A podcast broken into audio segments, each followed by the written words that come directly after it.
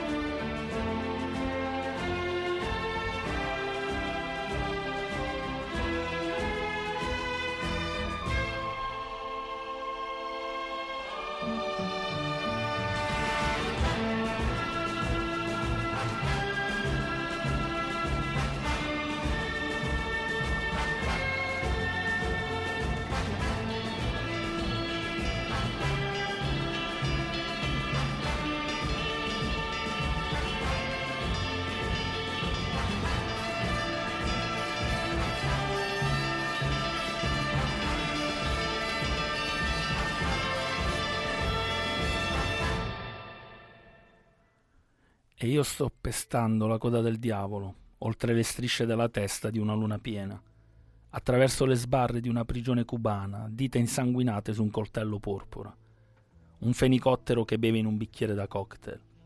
Sono sul prato con la moglie di qualcun altro, ammiro il panorama da sopra la cima di un albero. 1985, l'album Rain Dogs, Tom Waits con Jockey Full of Barbo.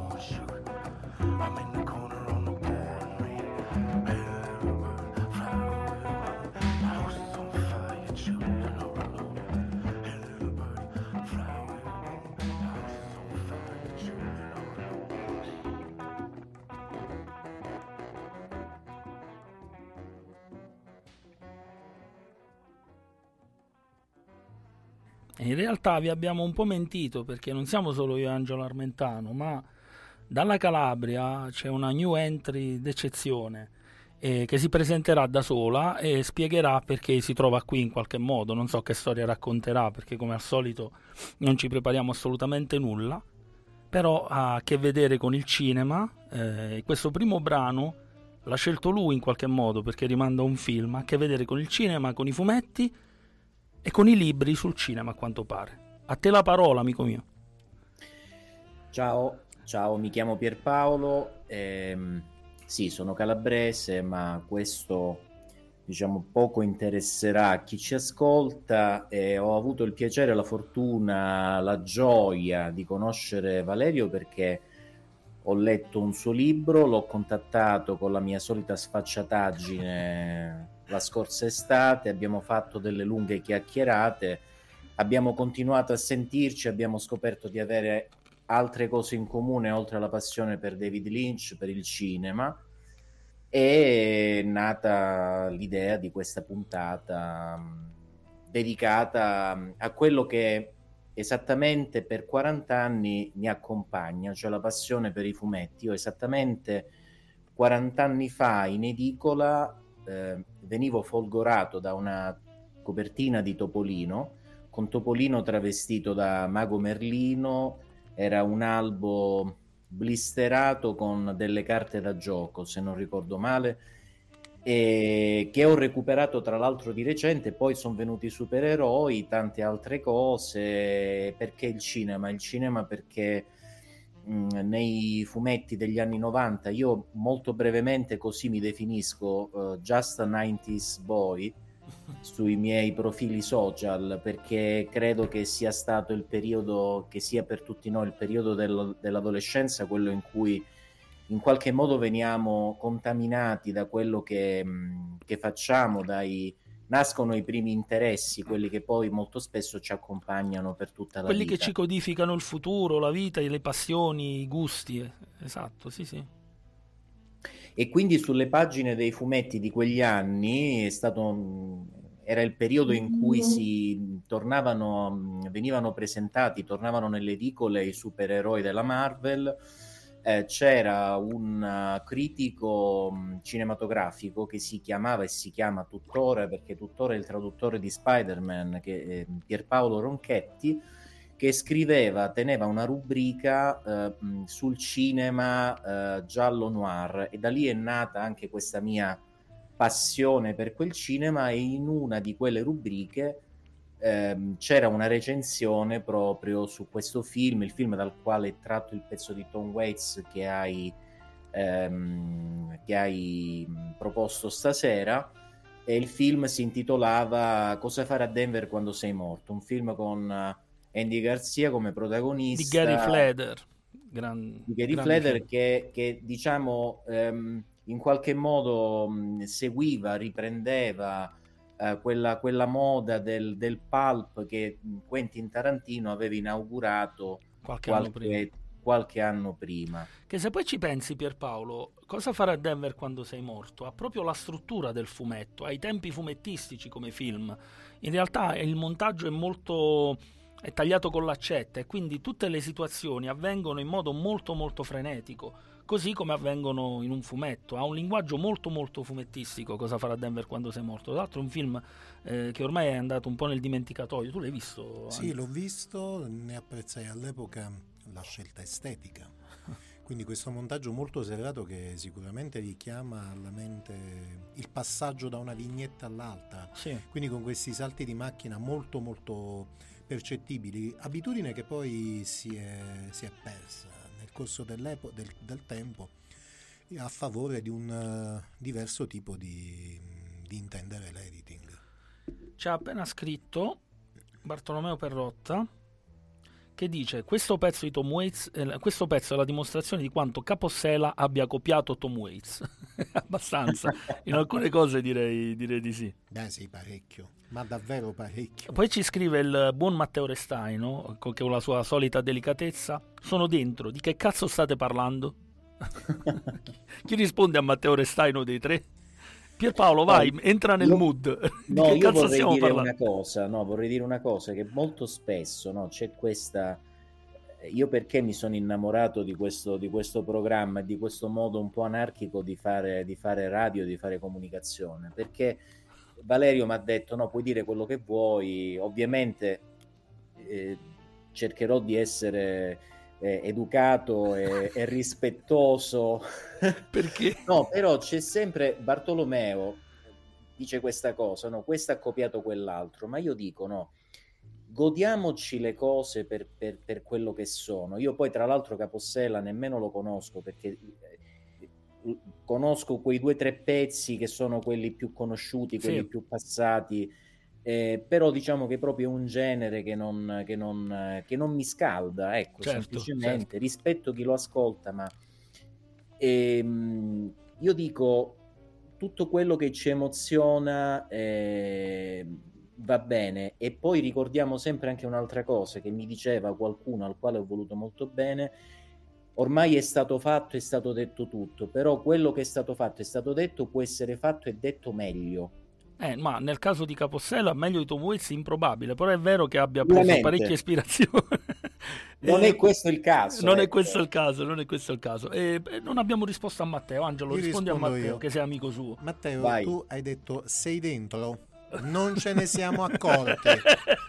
No, parole grosse. È a differenza. Quando ho voglia di rilassarmi, leggo un saggio di Engels. Se invece desidero impegnarmi, leggo Corto Maltese, Umberto Eco, 1994, i Soul Sonics con Jazz in the Present Tense.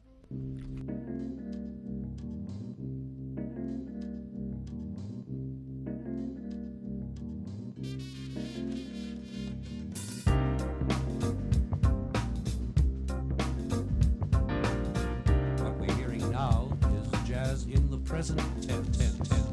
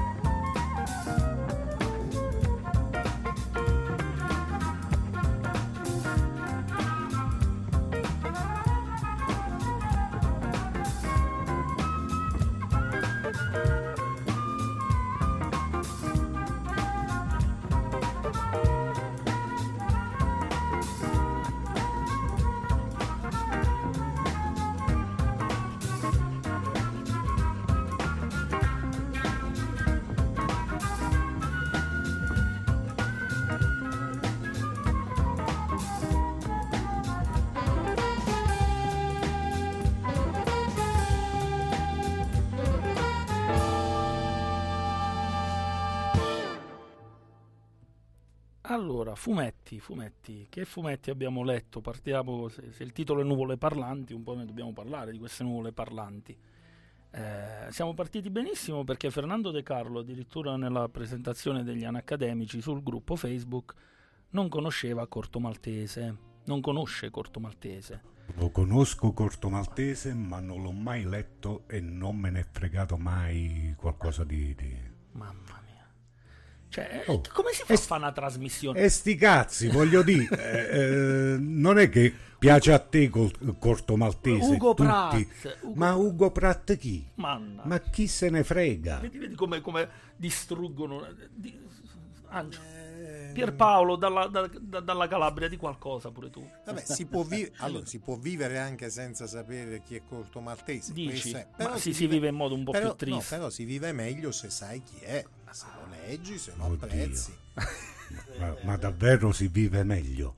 Un po' sì, sì. un po' sì. e, un mi po' viene, e mi viene da pensare che cazzo ho fatto in 54 anni? Beh, vabbè. Ecco perché ho vissuto male. Ti risponde- Perché non ho, non ho letto Corto Maltese. Fernando ti risponde Bartolo, dice ma conosce Sakamoto. Certamente. Certo. si è otturato il Sakamoto. Sì, Arturo, Maledetto. anche a te. Ehm, Parliamo di ti fumetti. Ti consiglio una ballata del mare salato per cominciare. Guarda che ti, ti presserò, Maltese. ti presserò qualche volume di Corto Maltese, però mi devi promettere di leggerlo, tanto non sono troppe pagine. Poi mi Sì. dici, dopo che l'hai letto, Pure che dici. sono molte, se, se me lo consigli, assolutamente. Lo leggo. Allora, fumetti, fumetti, perché i fumetti? Eh, abbiamo ragionato con Pierpaolo, semplicemente eh, un motivo proprio basico è che lui ha scritto un, un saggio sui fumetti insieme a un suo amico un po' di anni fa, eh, poi mi, mi arriverà questo saggio, in qualche modo ci incontreremo, ed è un saggio sui fumetti Marvel, tu correggimi se sbaglio, se no poi lo presenti tu, sui fumetti Marvel dalla metà degli anni 80 alla metà degli anni 90? Sì, noi abbiamo... Allora, questo amico si chiama Marco Sabatino, lo saluto. Lui è un siciliano trapiantato a Lisbona.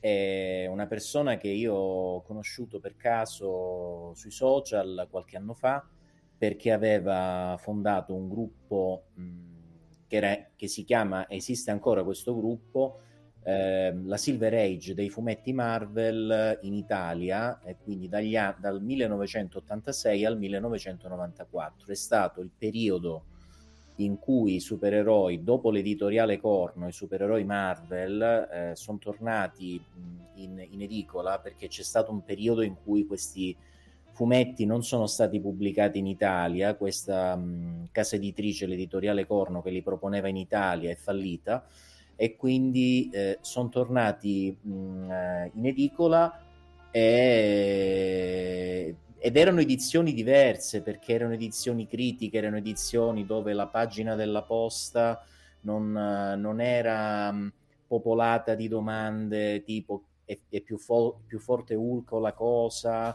eh, ecco, di domande infantili, tra virgolette, che quindi appartengono a una dimensione diversa. E, e si parlava anche di cose serie, si parlava di cinema, ci si confrontava su quello che succedeva in Italia in quegli anni. Poi eh, ricordo mh, sulle pagine dei Fantastici 4 nella posta si discuteva della guerra del Golfo. Quindi eh, per noi che all'epoca eravamo adolescenti, eh, questi fumetti hanno rappresentato non solo per, per quello che proponevano tra una vignetta e l'altra, ma anche per le rubriche, per il modo di interagire che ancora i social non c'erano, non c'era internet, per cui era quello il modo di interagire. Io però vorrei dire una cosa su Corto Maltese, Prego. perché ehm, in effetti questa è una macchia che ho anche io sulla mia fedina di collezionista, di appassionato, ma c'è un motivo... eh, ehm, Non hai mai letto Corto Maltese? No, no, no, l'ho letto, ma non mi sono mai appassionato, sono sincero. Direi che il collegamento può finire qui, che dici? Lo chiudiamo? Grandissimo... Sì, No, no, no, no, aspetta, Chiudiamo per- aspetta. Hai hai ancora un minuto per riabilitarti? Chiuso La mia minuto. difesa... Hai un minuto per difenderti. mi difendo da solo, mi Vai. difendo da solo. Eh, perché mi sta, mi non mi sta antipatico, ma in Stavo dicendo modo... mi sta dall'altra parte, non proprio antipatico, di come è ripartito. No, aspetta, aspetta. Vai, vai. Perché eh, all'epoca in Italia eh, era pubblicata ehm, l'omonima rivista, che Sì. però era un, eh, una rivista contenitore Esatto. All'interno della quale c'erano tanti tanti fumetti, tra i quali pubblicati in maniera scandalosa dalla Rizzoli, Superman e Batman. esatto. Sì, E non avevano, ehm, non erano pubblicati in dei periodici eh, tutti loro come oggi, come, come da anni ormai anche in Italia, ma venivano pubblicati in maniera scandalosa in degli opuscoletti che venivano allegati e le storie venivano spezzate, quindi tu per leggere una storia di Superman dovevi aspettare 3, 4, Sì, sì, era, era estenuante, ricordo. Ricordo. Aggravante sull'aggravante è che questa rivista era diretta da una eh, persona che si chiama Fulvia Serra, Sì, che eh, con i suoi editoriali era, eh, diciamo, definirla stucchevole è un eufemismo. Quindi si- considerate questo aspetto, No, cioè io, io non la vedo una buona difesa, però. a- no, no, no, no, Tu- dice- capisco perfettamente Ah, sì? il suo ragionamento e lo condivido perché... Perché in tutto ciò Corto Maltese non è stato apprezzato secondo te da Pierpaolo? Io l'ho visto. Secondo me anche per il contesto, per un Bravo. motivo molto semplice, perché Mm. eh, attorno a Corto Maltese, che è un grandissimo fumetto, eh, si è creata, nel, si è stratificata nel corso degli anni una, una fan base eh, costituita da pseudo intellettuali, radical chic. Corto cioè- Maltese, Radical Sì, Chic. assolutamente Ah, sì? sì? assolutamente sì. Guarda, Non me io- ne sono mai interessato, per fortuna. Eh, Di- infatti. di, chi lo legge, No, non... ti di dico, Corto io, io pure, Lo adoro. io pure non apprezzo, apprezzo Colto Maltese, però spesso e volentieri mi è capitato di avere a che fare con eh, suoi estimatori eh, che mm, in un certo qual modo andavano a piegare il messaggio di Colto Maltese alla loro ideologia di È appartenenza. un po' come è successo con Kerouac, di cui parlavamo a tavola. E, e Fulvia Serra faceva anche questo, a mio modestissimo avviso. Credo che Pierpaolo forse potrà confermare la mia mh, analisi molto molto succinta. Era- ed effettivamente quella era una rivista in cui il fumetto spesso e volentieri, oltre a non essere trattato con rispetto, sembrava quasi il mezzo per poter veicolare messaggi ideologici e addirittura politici che sicuramente leciti, sono leciti, possono essere più o meno interessanti, ma che in un, in un determinato contesto possono risultare fuorvianti e eh, addirittura controproducenti. Questo è un buon tema perché l'abbiamo tirato fuori adesso così, in parte incredibilmente l'avevamo accennato a tavola, però è un Sì. buon tema perché spesso i fumetti sono stati poi veicolo di, di ideologicizzazioni Sì, ed è, non è una cosa assolutamente bella, però è capitato spessissimo e mi viene, purtroppo poi questa cosa rimane radicata e quindi una certa parte cultura- eh, politica se ne appropria letteralmente, di Sì, sì. Eh, viene esclusa un'altra parte, non è più un fenomeno popolare a 360 gradi ma diventa settoriale. assolutamente. È, è- è un po' come è successo, mi preme dirlo di Kerouac perché magari alcuni degli anacademici in ascolto non conoscono il fumetto, quindi citiamo questa cosa di letteratura perché è importante. Kerouac immagino lo conosciate un po' tutti quanti, no? L- l'opera più famosa è Sulla strada.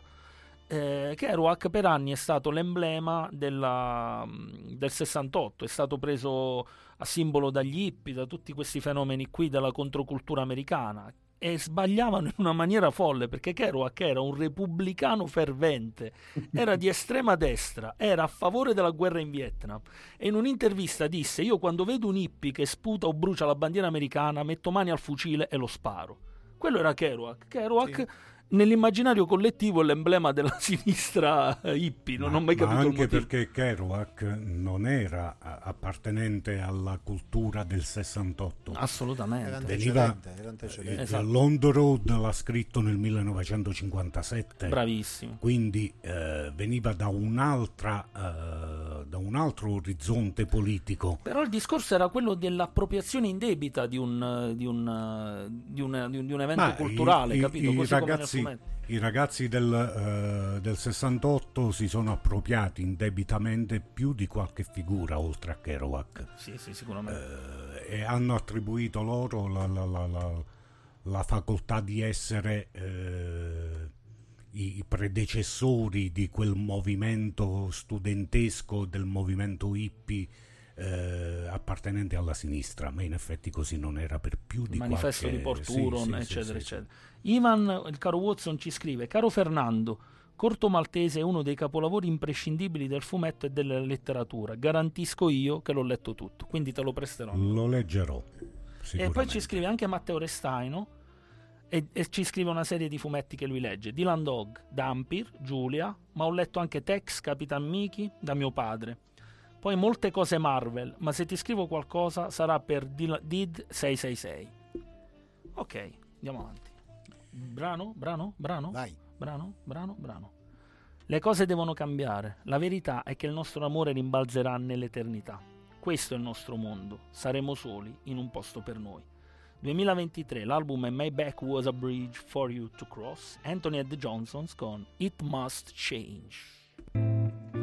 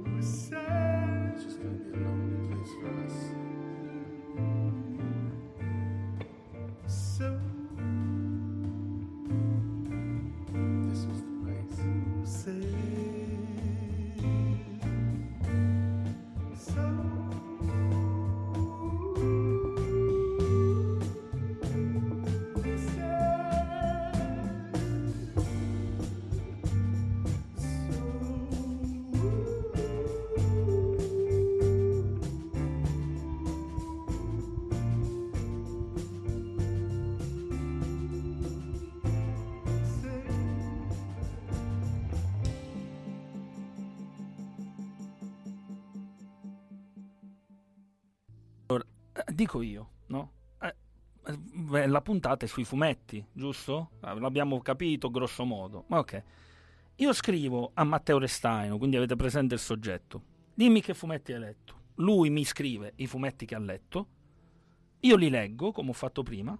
E poi lui scrive, ma tanto lo telefono in diretta, tra poco lo telefono perché Matteo Restaino, eh, dobbiamo battagliare io e lui. Poi mi scrive, ma vaffanculo, va, ma non devi leggere tutto. Ho scritto, ma tu mi hai detto quali erano i fumetti? E lui ha scritto, tu mi hai chiesto che cazzo di fumetti avessi letto. Cioè, ma vi pare normale sta storia? E ha scritto pure a te. Sì, e mi ha chiesto di menarti, cosa che Figura. farò a breve, ti percuoterò ma molto perché ludamente. Io, perché io, Pierpaolo, beato te che stai dall'altro lato della, de, del sud. No, io posso dire una cosa sulla playlist che finora è davvero stellare. Grazie, e, vedi? Oh, Pierpaolo rallenta i toni, pacifica tutti. Oh, vai Pierpaolo, a te. Pierpaolo, questo è perché non hai ancora ascoltato Sakamoto quando, quando inserisce Sakamoto a dirotto proprio. Eh, è una cosa orribile. no, perché allora quel, il pezzo, quello che abbiamo ascoltato adesso, lì c'erano degli echi di Curtis Mayfield. Io sono un amante della soul music, quindi mm-hmm eh, dagli anni 60 in poi. E poi quello ancora prima ci ho, sentito anche un po' di George Benson. Eh, quindi complimenti perché io l'ho tornando... un po' fatta su misura per te mi hai detto i tuoi gusti musicali allora ti ho voluto in qualche modo omaggiare cerco sempre di farlo che, che ne dicano qua dentro cerco sempre di farlo nel modo più non uso quella parola perché non mi si addice minimamente nel modo più bello possibile no? Nel modo più democratico. Aia, aia. Aia, aia, aia, aia. aia che brutta parola che dite. Tocchiamo tasti dolenti. No, no. Allora, ci scrive eh, Bartolomeo che scrive grazie per aver fatto tornare il mio Anthony, Anthony and the Johnsons. E poi scrive Giuseppe Giannini su Kerouac confermo, la B-Generation non ha nulla a che fare con il 68 e così gli hippie. Parliamo in senso lato di movimenti giovanili trasgressivi, la portata rivoluzionaria, intesa come superamento delle regole, magari era più presente in Gisberg o Ferlinghetti, esatto. Poi io ho sempre attinto a quelle idee, ricordiamoci che il 68 nacque a Berkeley. Il mio pezzo preferito del disco dell'anno scorso di Anthony and Johnson. Ah, ha avuto parecchio. Sì, sì. Le creazioni artistiche sono di chi ne usufruisce, non hanno appartenenza partitica, ma veicolano messaggi anche politici. Corto Maltese neanche a me ha preso, ma ne riconosco l'importanza. Vedi, cioè, siamo 50 e 50 su Corto Maltese. No, attenzione okay. però, io non ho detto che non mi piace o mi fa schifo, io ho detto semplicemente che non rientra in quella rosa di, di, di, di, fumetti che mi fanno venire i brividi. Pro, provo un po' a riabilitarsi Pierpaolo, provo un pochino cioè, non mi ha emozionato come Watchmen, non mi ha ah. emozionato come le cose scritte da Brubaker, ah, ah, ah. che negli vedi. ultimi anni mi ha... perché essendo appassionato di noir in questi ultimi anni ho cercato di di, di recuperare la, la, produzione di, di Brubaker che quando ha lavorato sui supereroi secondo me non ha dato esattamente del suo meglio sì, sì. mentre quando ha lavorato su serie Creator Owned è stato Criminal clamoroso Criminal ha, ha, ha, sceneggiato anche un volume di Batman. Io sono un appassionato assoluto di Batman come figura, tra virgolette, supereroistica, perché è l'unico a non essere veramente un supereroe, perché non ha poteri e ha una storia molto lunga di cui ci sarebbe da discutere tanto. E Brubaker ha scritto un, un albo, una graphic novel meravigliosa eh, chiamata L'uomo che ride, ispirata al Joker ovviamente, ed è di altissimi, altissimi livelli. C'è Ancora... anche una serie televisiva, scusa, di, sì, sì. Di, scritta da Brubaker che non è eccezionale. Ora non, re, non, ne ricordo il titolo, più che una serie, una miniserie di 10 episodi. Io ne, ho, ne avrò visto 3-4 episodi, poi l'ho mollata. Però comunque un qualcosa di, di, di interessante. Ok. Bartolo scrive a Fernando: Adesso vengo a percuotere mio malgrado Fernando 666. Questo perché continui a criticare Sakamoto? Non si fa. No. Il diavolo non può essere picchiato. Mamma mia. A me dispiace molto, però c'è da dire che il diavolo non può essere picchiato. No, mi è venuta in mente una cosa. Prego. Quando nella mia infanzia, no?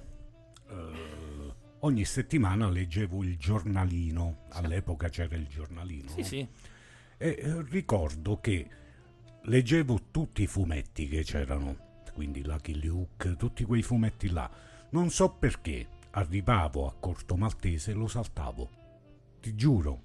Proprio, cioè, saranno state le, le, le, le raffigurazioni, i disegni, non lo so. Ma c'è qualche fumetto che hai letto poi nella tua vita oppure ti sei fermato a quelli del giornalino? Ma... Cioè negli anni ti è capitato Tex, Zagor, quelli più o meno sì, quelli là, sì, della Bonelli, quelli là, no? sì. Quelli sì, ho letto molto Topolino, questo okay, sì. Ok, questo sì.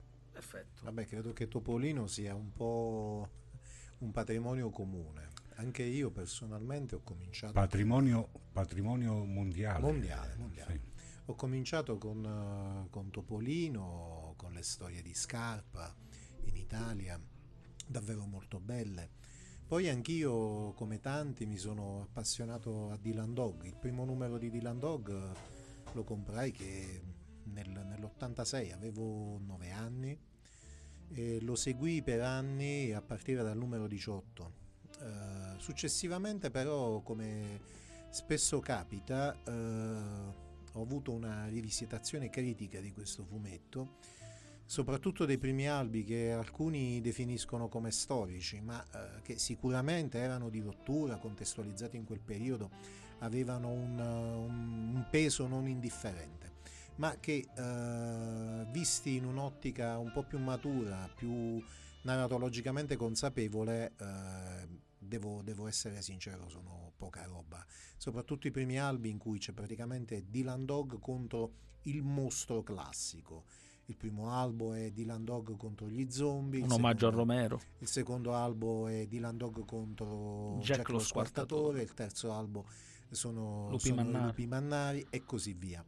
Eh, spesso e volentieri del, le trame di film dell'orrore dell'epoca molto famosi venivano riprese pari pari inserendo l'elemento di, di Dylan Dog. Ma perché Sclavi era fantastico in questo? Sclavi era fantastico. Uno dei più grandi scrittori italiani di sempre, non solo di fumetti, anche romanzi. Secondo me Tiziano più, Sclavi è un fenomeno. Secondo, personalmente più come romanziere che come autore di fumetti, è il mio modestissimo avviso. Sai che i romanzi di Sclavi eh, sono introvabili tra io, io ce l'ho tutti quanti, ma sai perché sono introvabili? Perché hanno una grande casa editrice aveva proposto a Sclavi di, di um, ripubblicarli, di ristamparli, perché i, tutti i primi romanzi erano editi dalla Camunia, Camunia, che era una piccola casa editrice che è fallita.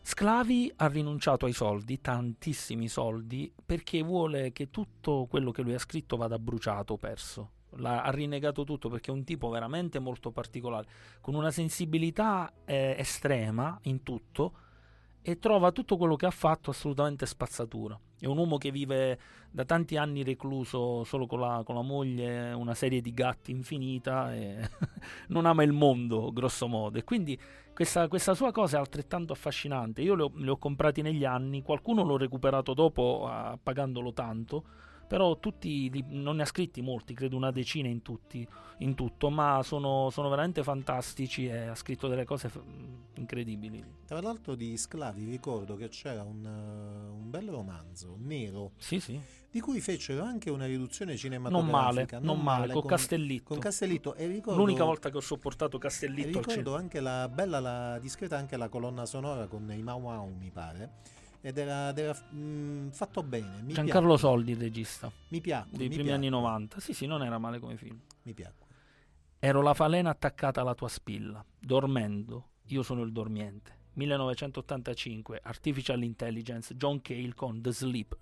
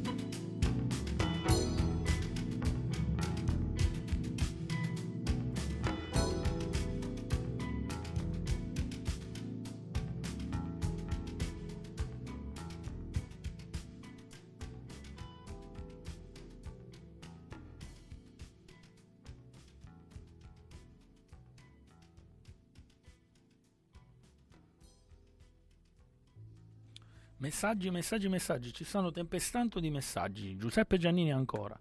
In effetti quello di Anthony è un pezzo black. Mayfield, Marvin Gaye, Bill Withers, lo spoken word di Jill Scott, Aaron, la vera musica dell'anima, ma anche certe cose soul pop, cool degli anni Ottanta, tipo Sade, Sade, Sade, Sade. Sade? Shadé, Non ho idea di chi sia. Io conosco il marchese de Sade. È una cantante molto brava. Tra l'altro, il marchese de Sade è nato il 2 giugno, come me. Quindi ci sarà qualche connessione? Non lo so. Può essere. Io preferisco dire quando mi dicono sei nato il giorno della festa della Repubblica, dico no, sono nato il giorno del marchese de Sade. Dimmi, dimmi, Fernando. no, dico, ti fa lì, Ti fa sentire bene la cosa, ti fa ti onora. di essere nato il giorno del Sì, marchese de Sade? sì. Assolutamente sì. Di Allora- essere nato il giorno della festa della Repubblica? Assolutamente no. Allora il giorno del tuo compleanno verrò a casa tua con un gatto a nove code e ti scudiscerò il culo per farti E questo nelle tue fantasie più sordide che non avverranno mai, tesoro mio. Ma manco se che. Fammi finire di leggere il messaggio di Giuseppe Giannini. È il Lenny Kravitz degli inizi. Oggi trovo quelle atmosfere in Michael Kiwanuka e nei grandissimi Salt. Dylan Dog mette tutti d'accordo. Poi ci scrive. Ne sono veramente tanti. L'omonimo che dice il mio fumetto preferito, nonché quasi l'unico che ho letto, è Dylan Dog. Mi piaceva perché sparava a tutti, si faceva pagare in anticipo e si trombava le clienti. E a che gli vuoi dire a John Cale? Non come quella checca di prima, quindi a lui Anthony Ed Johnson non gli piace a quanto pare, non è piaciuto. E di di. Prego. E ce ne faremo una ragione. Ce ne faremo una ragione. E poi Watson scrive: Parlando di fumetti, a parte i capolavori delle graphic novel di Alan Moore scoperti solo da adulti, i fumetti ai quali sono più legato dalla lontana estate del 2000, quando iniziai a leggerli, sono Zagor, che continuo a collezionare, il comandante Mark, Capitan Mickey, il piccolo Ranger, e poi quello che resta è il mio preferito, il grande Black. Poi subito dopo sono venuti Magico Vento, Dampir e il magnifico Ken Parker. Non ho mai apprezzato però Dylan Dog. Mai letto nemmeno mezzo numero di Topolino, non mi ha mai attirato nemmeno da bambino. Ha fatto pure la rima, neanche a me. No, vabbè. Topolino non piace neanche a me, non mi è mai piaciuto neanche a me. Come dicevo di Landog, eh, passata l'infatuazione iniziale, tenendo anche conto del fatto che negli ultimi tempi ha avuto una deriva... No, lasciamola davvero- perdere. No, con, con- Roberto Recchioni è diventata una roba No, imbarazzante. la cosa simpatica è che ha- han- hanno, introdotto, hanno introdotto ciò che ha distrutto il fumetto eh, Marvel, a mio modesto avviso.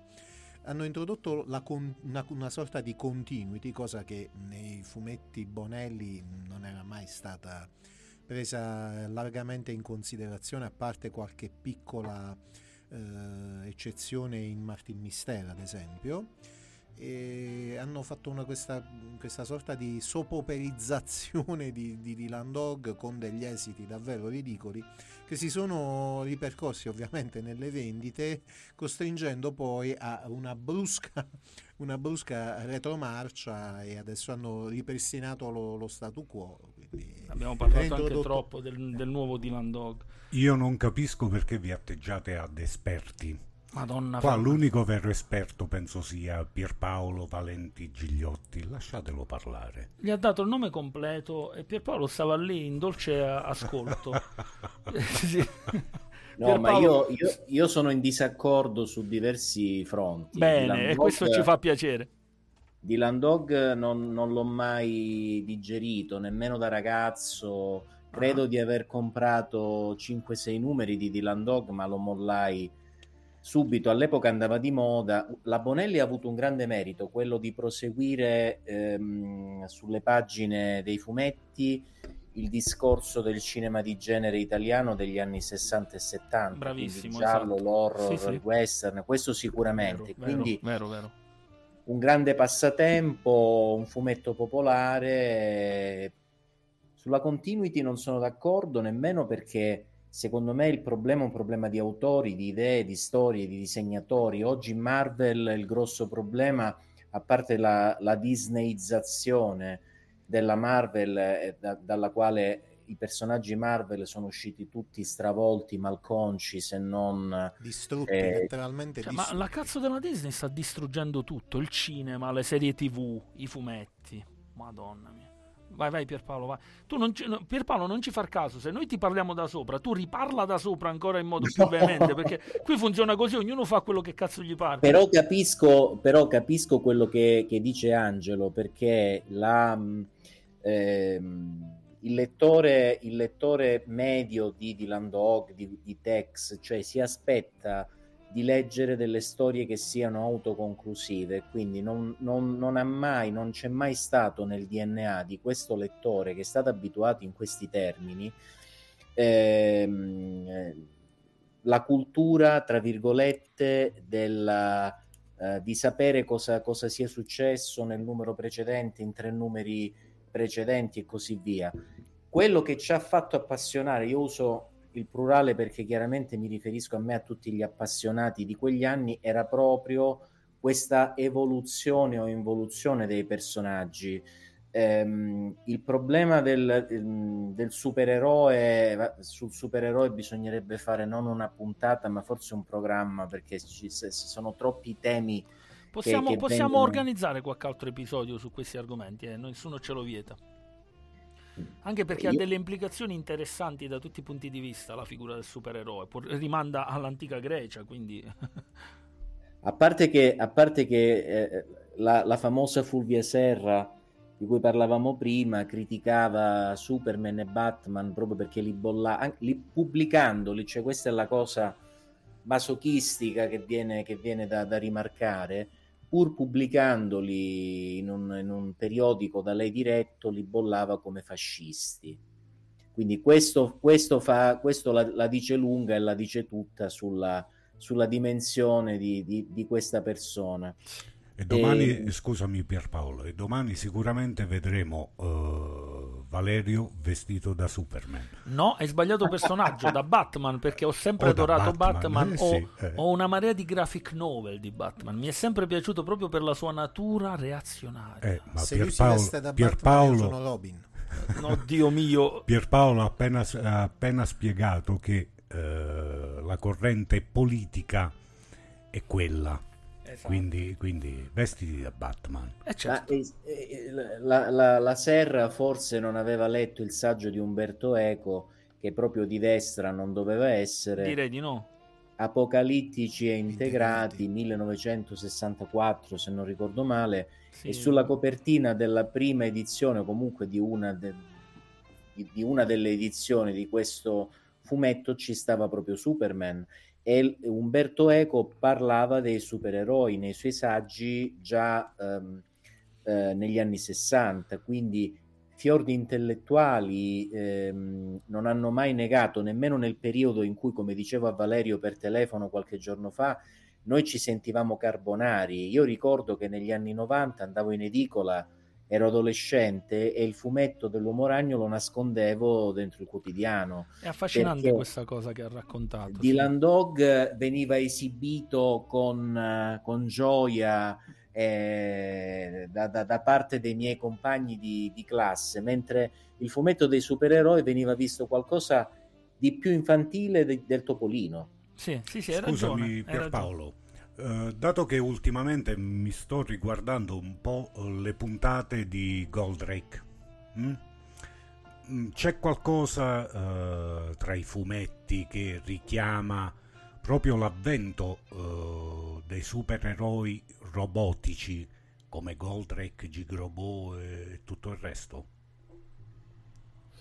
Ma guarda, mh, uno, eh, eh, la- l'avvento dei, dei super, eh, dei, dei- dei robot, dei cartoni, dei, robot, in effetti viene additato da molti come una delle cause della crisi del fumetto dei supereroi, perché fin quando questi cartoni ehm, non sono stati proposti, quel tipo di fumetto ha prosperato, poi è passato di moda proprio perché il giapponese prima con questi cartoni e poi con i manga, ehm, gli anime, oggi le persone che parlano bene dicono anime, non cartoni, io continuo a dire cartoni perché comunque appartengono a un'altra generazione, a un'altra cultura, eh, in qualche modo li hanno eh, soppiantati.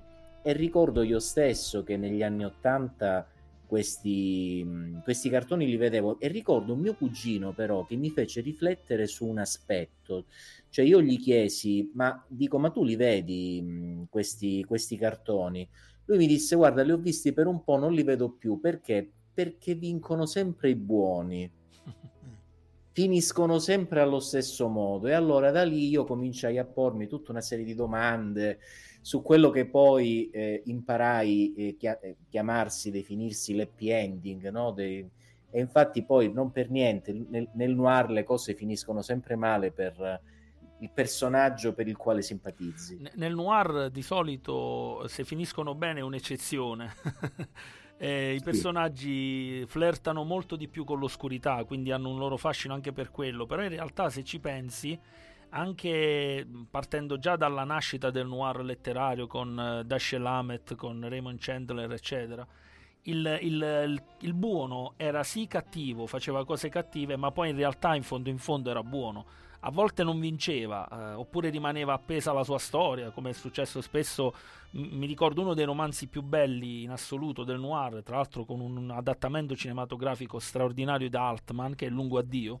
Ah, Eh, il Lungo Addio è clamoroso sia come, ehm, come, come storia, come racconto, che sia, sia da un punto di vista letterario che cinematografico. Sì, capolavori entrambi, diretto in maniera magistrale il, il film, il romanzo, vabbè, è un, è un piccolo grande capolavoro con quella prosa eh, sghemba, asciutta, Esatto. veramente inarrivabile. Ecco quel finale aperto. Non, Assolutamente. non voglio interrompervi, ma eh, abbiamo dei tempi tecnici, quindi proseguiamo un attimino e poi riprendiamo il discorso. Agli ordini, agli ordini, maresciallo. Le cose non sembrano così oscure quando sei già vestito di nero.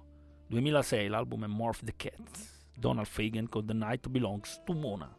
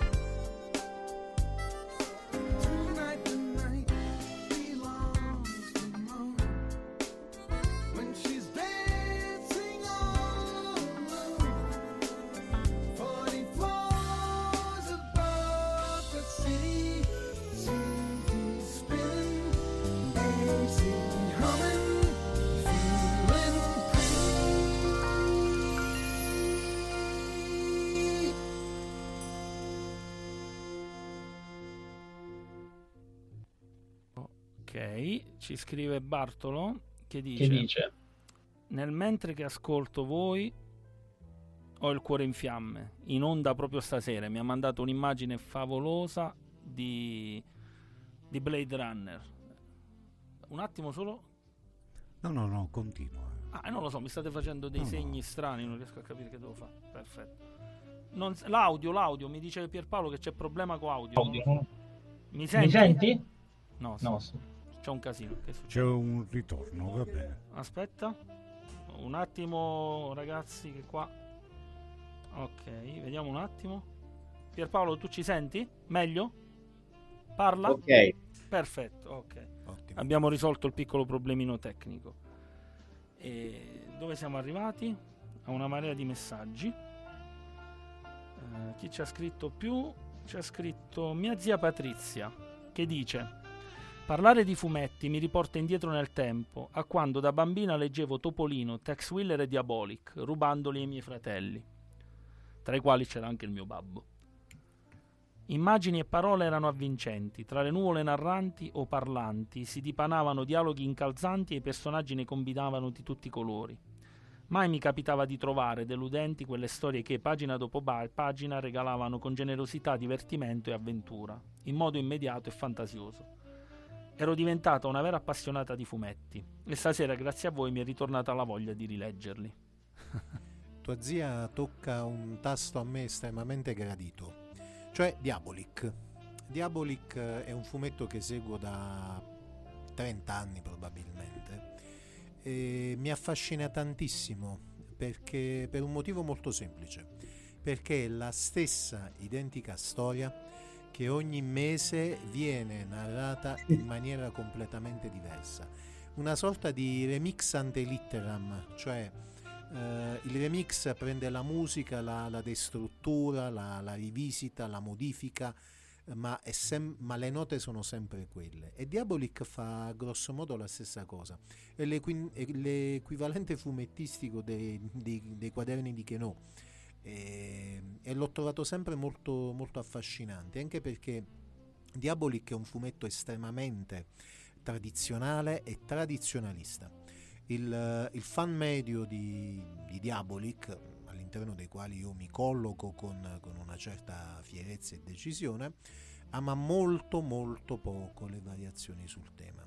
Qualche anno fa la Astorina fece un, un piccolo esperimento, cioè rivisitò Diabolic mettendolo in chiave più moderna, dandogli una, una nuova cornice, delle, nuove, delle, delle storie differenti, ma appunto per non scontentare i fan eh, storici, rivisitando questo- questa sorta di universo parallelo narrativamente parlando, Diabolic non è Diabolic ma è DK, un personaggio che è identico e preciso al nostro, ma che non viene mai nominato, ad esempio, con- con- in un contesto completamente differente che mutua molto dal fumetto americano. Ok, io devo fare un attimo un esperimento.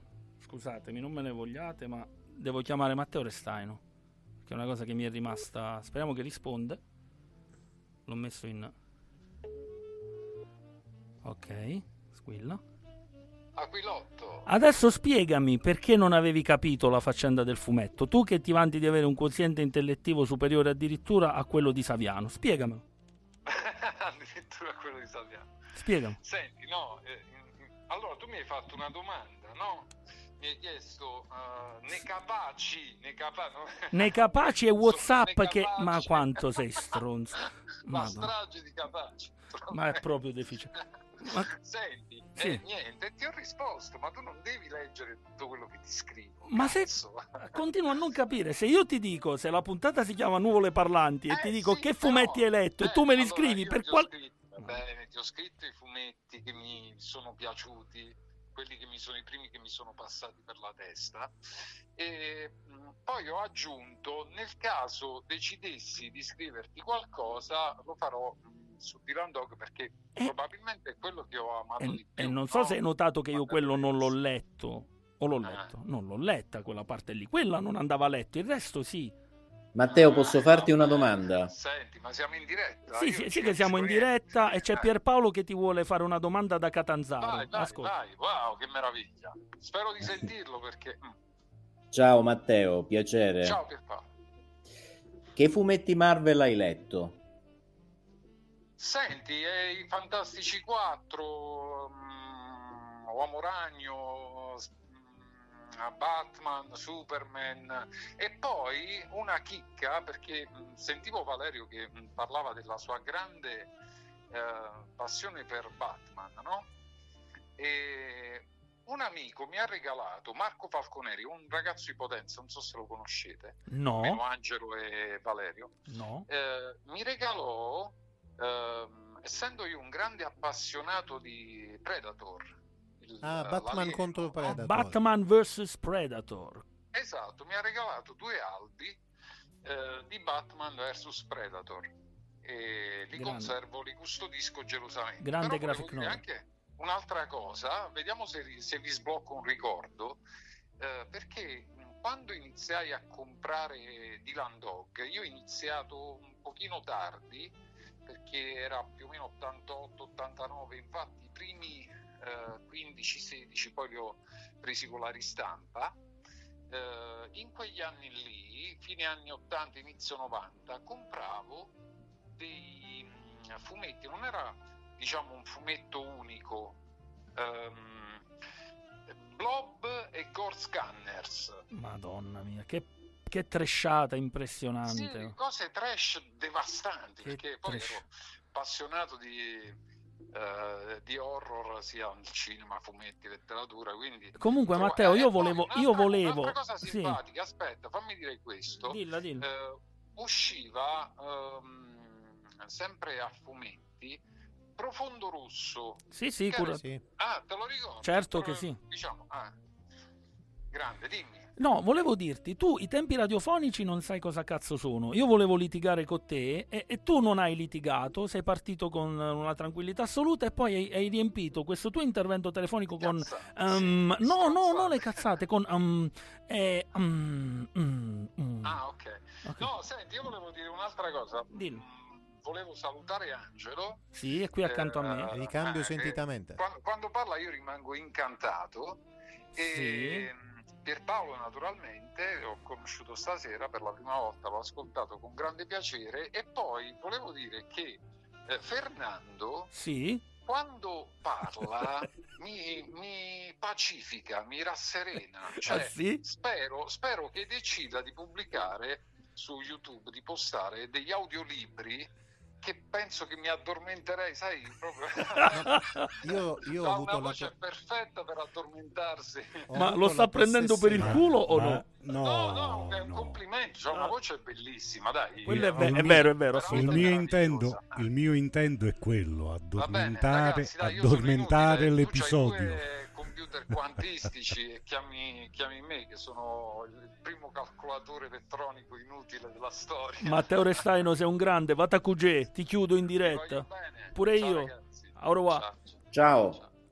Io avrei amato moltissimo tutta la, tutta la, Quello che canta la Nina. tutto. Mirice di Pascoli recitato da Fernando, vestito ovviamente da fenicottero rosa. rosa. Decisi che se la polizia non riusciva a catturare i banditi, avrei creato io un individuo capace di farlo. Chester Gould a proposito di Dick Tracy. 2003, That's Kind of Things, Sergio Caputo con Everything I Do.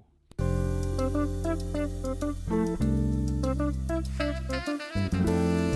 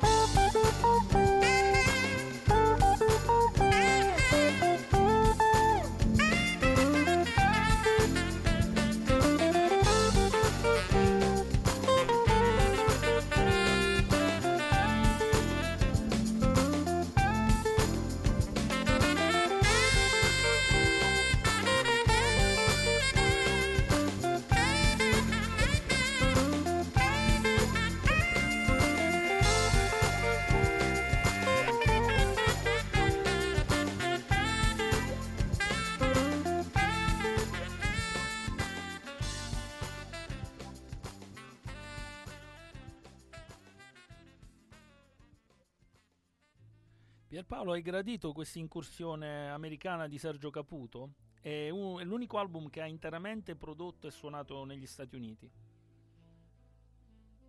No, non si La conoscevo Ok. e che è stata una graditissima sorpresa.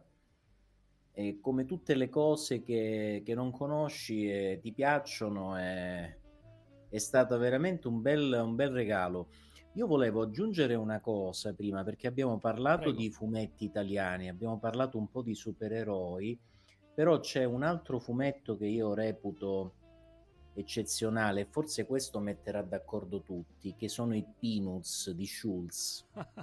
Eh vabbè, lì sfondi davvero una porta aperta. Tranne una persona, io.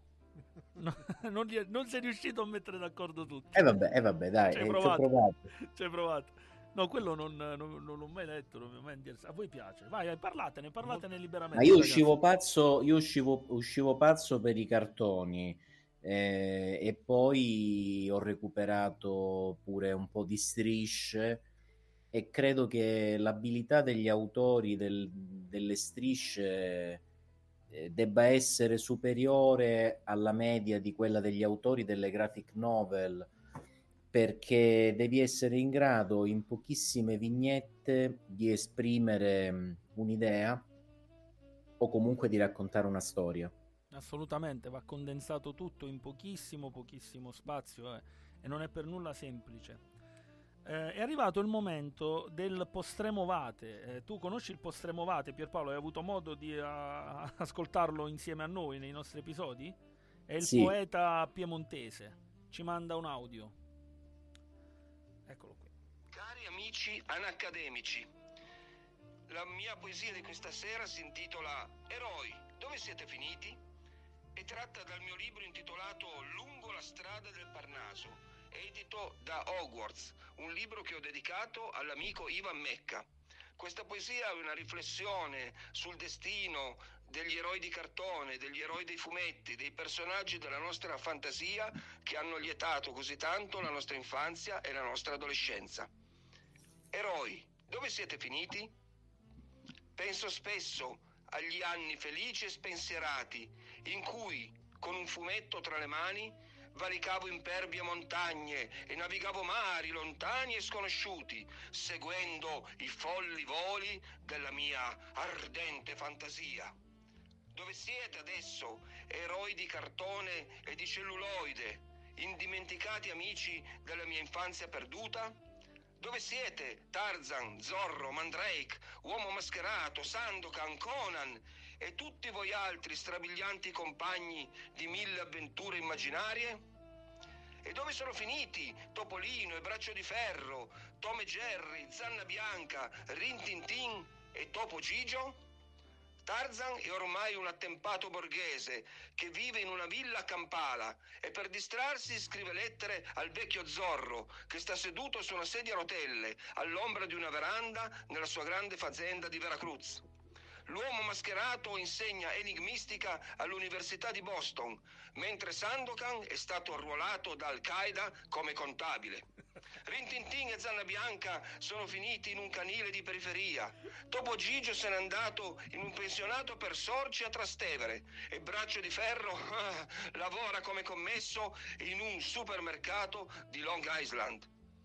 Un destino peggiore non ci poteva te- toccare, o compagni inseparabili dei giorni sereni della mia infanzia.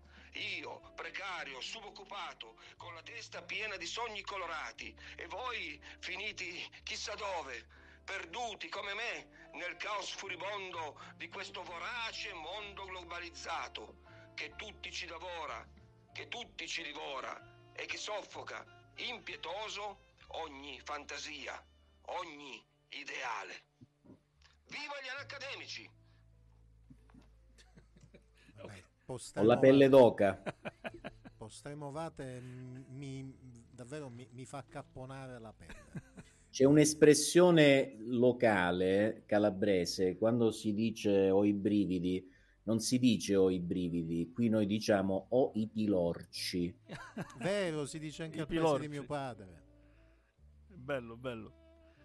E dopo postremo mandiamo il prossimo brano. I supereroi rappresentano in qualche modo la parte migliore o peggiore di noi stessi.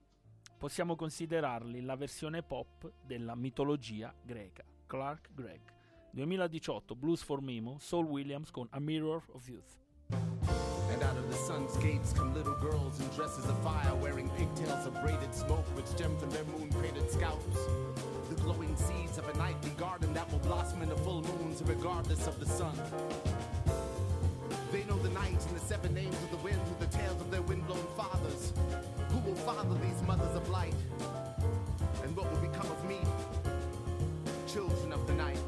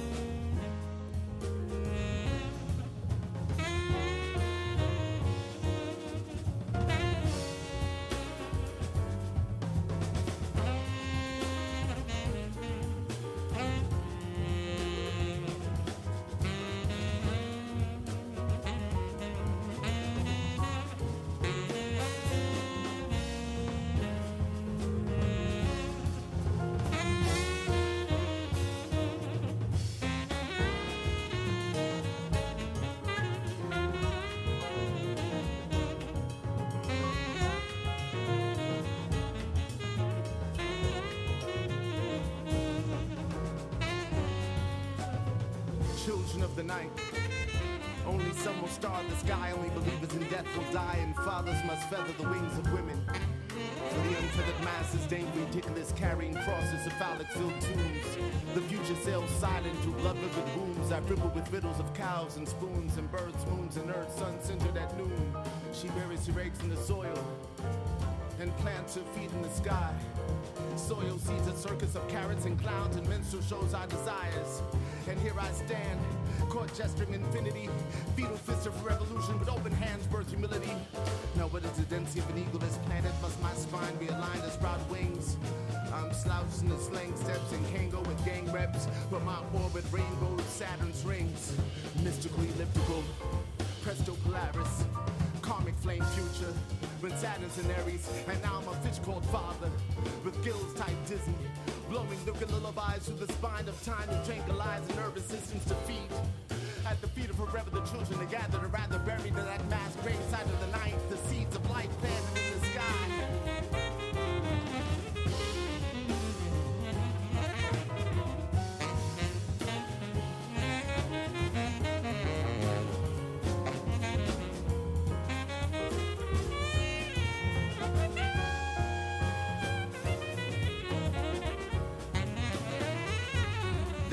Children playing chess on the sunburnt backs of one-eyed turtles. Check making a lifetime slow crawl to enlightenment. Cashing in their and glory for magic and contradiction. The children of fiction.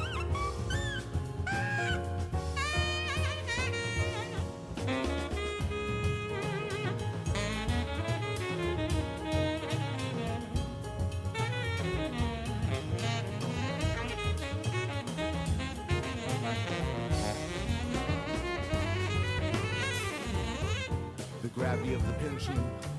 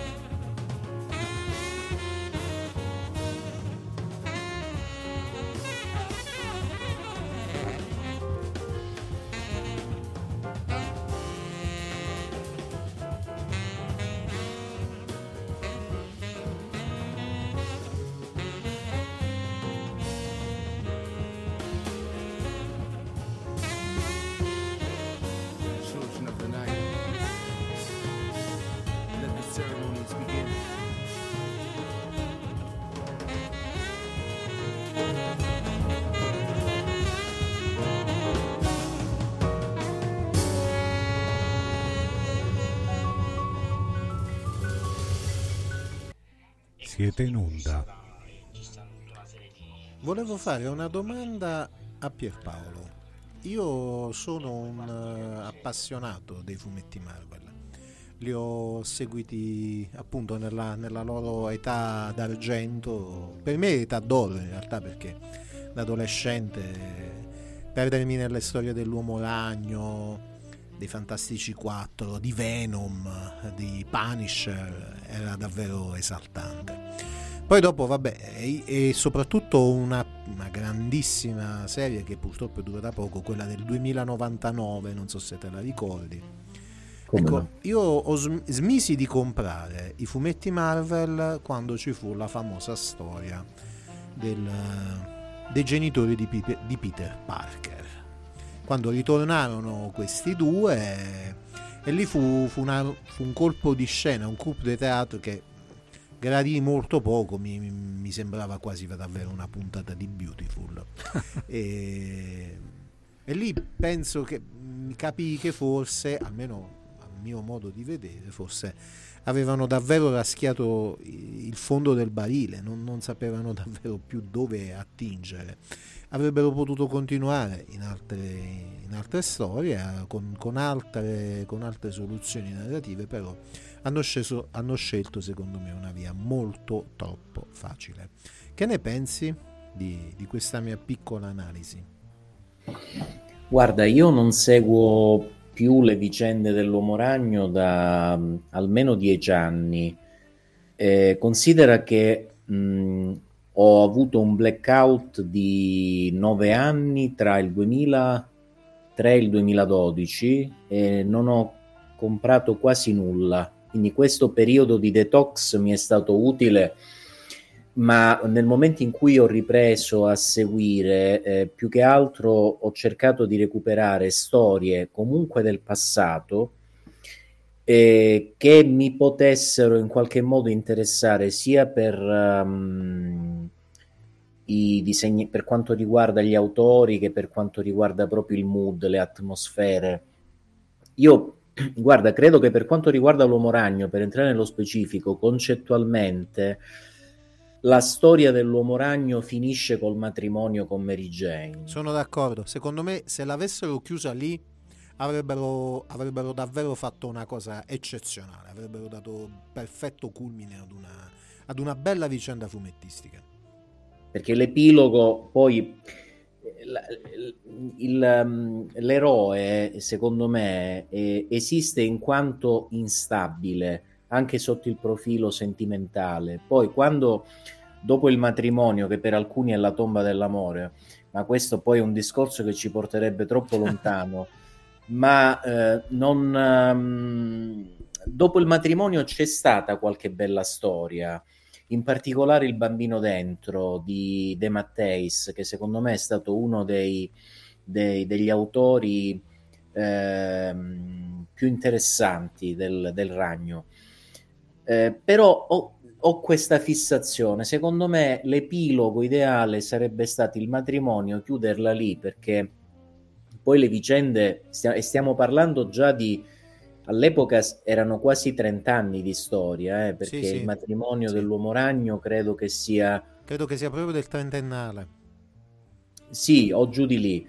Eh, ma capisco questa tua, questa tua reazione perché è stata per molti la- la- l'abbandono del- del- del- dei supereroi ha coinciso con la- l'introduzione del clone dell'uomo ragno. Sì, la saga del clone Ben Riley.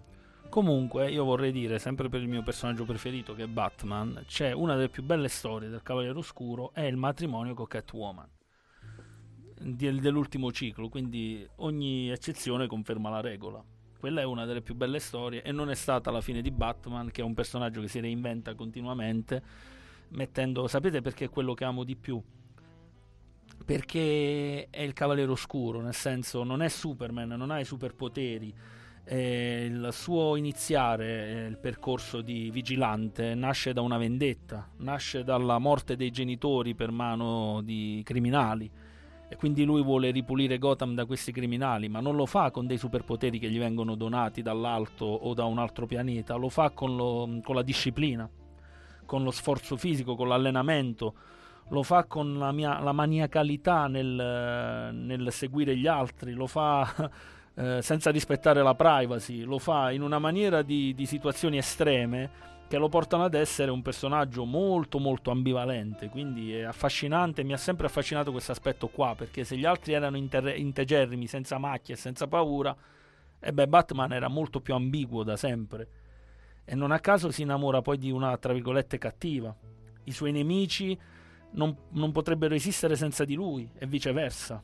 Il Joker, in alcune storie, il Joker che è la- la- l'emblema dell'anarchia e del caos più totale, è un uomo che vorrebbe solo vedere bruciare il mondo, non può vivere senza Batman. In alcune storie dove era arrivato a poterlo uccidere non lo fa. Dice se io uccido te poi co- che cosa faccio? C'è una storia, un what if di, di Batman, appunto in cui il Joker finalmente riesce ad uccidere Batman, eh, immediatamente dopo scopre di non avere nessuno scopo e praticamente finisce a fare l'impiegato in una, in un- in una società, Sì, un sì, centralinista esatto, o qualcosa del genere, che è davvero un- una fine orribile. Per, La peggiore. sì, Era per meglio una- mo- morto. Ci scrive Bartolomeo Perrotta, ragazzi, ma perché nessuno parla dei fumetti erotici degli anni 70? Ah Eh- già, siete troppo giovani per ricordare Lando, Zora, Missalina, Iacula, Suchia. Che peccato, cosa vi siete persi? Bartolo, chi ti dice che ce li siamo persi? Io, Io- mi stavo scaldando e, stavo, Perché- e mi stavo preparando Faccia- per il gran finale. Facciamo come le trasmissioni classiche che arriva verso la fine e vertono sul- sulle luci rosse. sul sullo polo. sì. Comunque sia, per quanto riguarda i fumetti erotici, visto che sono stati tirati in ballo, da ragazzini con i miei amici, noi avevamo due possibilità, che erano quella più eh, re- realistica era Postal Market. Postal Market era un classico per noi per allenare eh, il, il proprio, il proprio braccio e Postal Market faceva Poi vedere un braccio come Mats Villander praticamente. Esatto, esatto. L'altra possibilità erano i fumetti erotici, ma non erano erotici, erano porno proprio in realtà. Il problema era che a noi ragazzini non ce li vendevano. Allora, o meglio, non ce li vendevano in linea generale. Invece, mh, noi cosa facevamo? Eravamo in quattro, la, la banda nostra da Vigliano. Ovviamente dicevano chi ha la faccia più da paraculo per andarli a comprare? Eh, Tu. an- esatto, andavo lì e dicevo senti sono per mio fratello che è più grande oppure dicevo dobbiamo fare un regalo di compleanno me lo impacchetti addirittura lo facevo impacchettare per poi strapparlo 20 secondi dopo però spesso questa cosa funzionava non ad Avigliano ma a Potenza e poi ce, lo- ce lo- ce li prestavamo questi fumetti porno quindi uno di solo di questi fumetti passava di mano in mano per quattro persone vi lascio immaginare dopo Alla una settimana dieci giorni in che condizioni terribili era questo fumetto Pagine incollate, credo. andiamo avanti No, voglio ringraziare eh, un attimino Matteo Restaino perché Sì. ha risvegliato un attimo in me Che cosa? dicendo che la mia voce fa, eh, fa l'effetto sonnifero, no?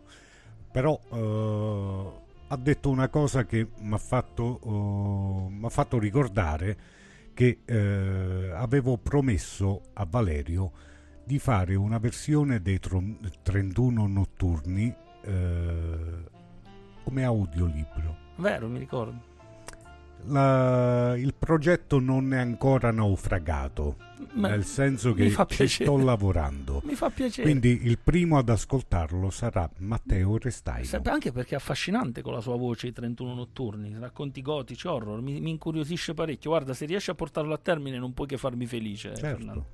Sarebbe veramente, veramente affascinante. Poi ci scrive anche Mimmo Venezia che dice Finalmente ce l'ho fatta a risintonizzarmi sulle frequenze anacademiche. Mi fa piacere ritrovare la stessa vitale linfa dialettica e musicale, come sempre ricercata e mai ovvia. Che belle le nuvole parlanti, perché trasformano anche tutti noi lettori in costruttori di storie, artefici di vite. Quell'accade si confonde con quel che si immagina e così queste nuvole parlanti ci ricordano che vivere in fondo altro non è che narrare. Vi abbraccio con l'affetto di sempre.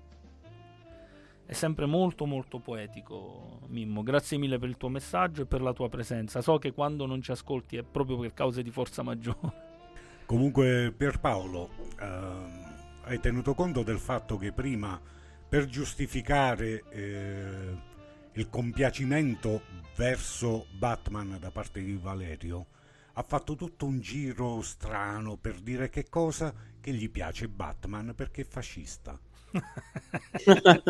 Quanto sei. Però io si riduce io tutto a quello. Oh, Vorrei fare, domanda, vorrei fare una domanda a Valerio. Prego, amico mio. Eh, dato che Batman è il tuo personaggio preferito, io eh, lo, lo amo molto, essendo molto noir. Sì. Qual è la storia, la, la- la storia che preferisci di Batman? Eh, non è ovviamente una domanda facile, però riesco a darti una risposta piuttosto immediata e credo abbastanza realistica, per quanto poi me ne possa pentire di qui a poco. Però c'è stata una storia in particolare che si chiama Arkham Asylum eh, Sì. di Dave McCain e Neil Gaiman. Grant Morrison. È Grant Morrison, bravissimo, scusami, Grant Morrison che mi ha sconvolto quando la lessi la prima volta, perché è ambientata tutto nel, nel manicomio di Arkham e Batman perde la ragione incontro a questi incubi demoniaci che sembrano usciti dalla fantasia di David Lynch e quindi tutta la storia è, è onirica, ha questi disegni che sono da brividi clamorosi. Alcuni sono estremamente dettagliati, altri sono schizzati come se venissero direttamente dall'inferno. È una storia artistica, è una storia che non ha storia, ma ha tutte le storie della mente umana, soprattutto quando va alla deriva. E quindi è quella che probabilmente mi ha sconvolto di più. Eh, superiore anche a quelle di Frank Miller, che sono comunque eccezionali, ma a tantissime altre. In realtà eh, lo adoro proprio perché si presta a un'enormità di stili diversi Batman. E quindi. Eh, sì, credo Arkham Asylum comunque. Se ti dovessi dire una su tutte, probabilmente sceglierei quella. Ce ne fu anche un'altra che mi, mi sconvolse, che si chiamava Urla nella notte, se non vado errato, eh, della quale ho il volume che pa- peraltro adesso è piuttosto raro, dove addirittura si parlava di un giro di pedofilia. Quindi Batman in realtà negli anni è stato spesso un fumetto per adulti, non aveva nessuna tematica da ragazzino e, e mi è sempre piaciuto per questo motivo ed erano alcune storie veramente forti, forti, forti, forti, forti. Quindi credo comunque per risponderti Arkham Asylum. Ok. Agnello innocente chiuso in questa vita, non posso più oramai offrire il viso al sole, e mi vedrete solo alla luce della luna. La tesa del cappello nasconde chi ha occhi di bestia, mani di prete, volto di peccatore. Non vedrete la mia ombra, non sentirete i miei passi quando c'è la luna su Bourbon Street. 1985, The Dream of the Blue Turtles, Sting con Moon of Over Bourbon Street. There's a moon over Bourbon Street tonight. I see faces as they pass beneath the pale lamplight. I've no choice but to follow that call. The bright lights, the people, and the moon and all. I pray every day to be strong. For I know what I do must be wrong. Or you'll never see my shade or hear the sound of my feet while there's a moon over Bourbon Street.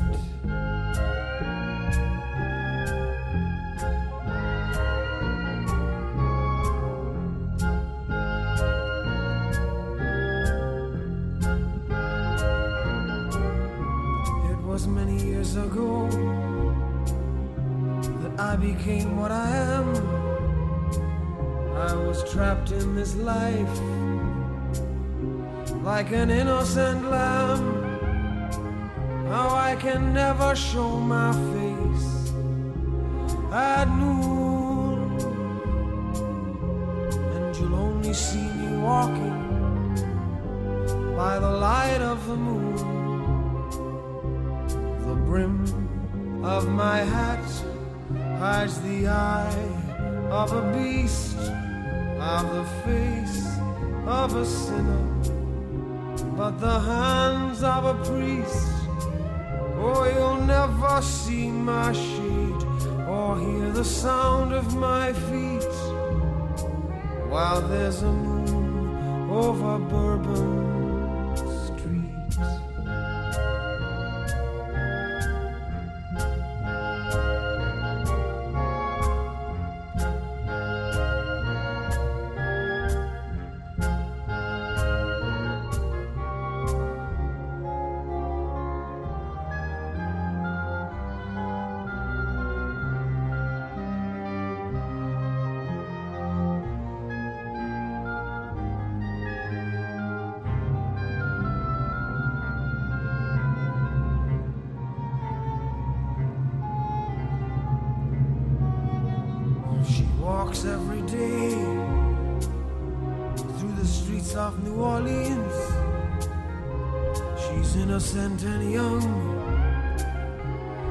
family of means. I've stood many times outside her window at night to struggle with my instinct in the pale moonlight. How could I be this way when I pray to God above? I must love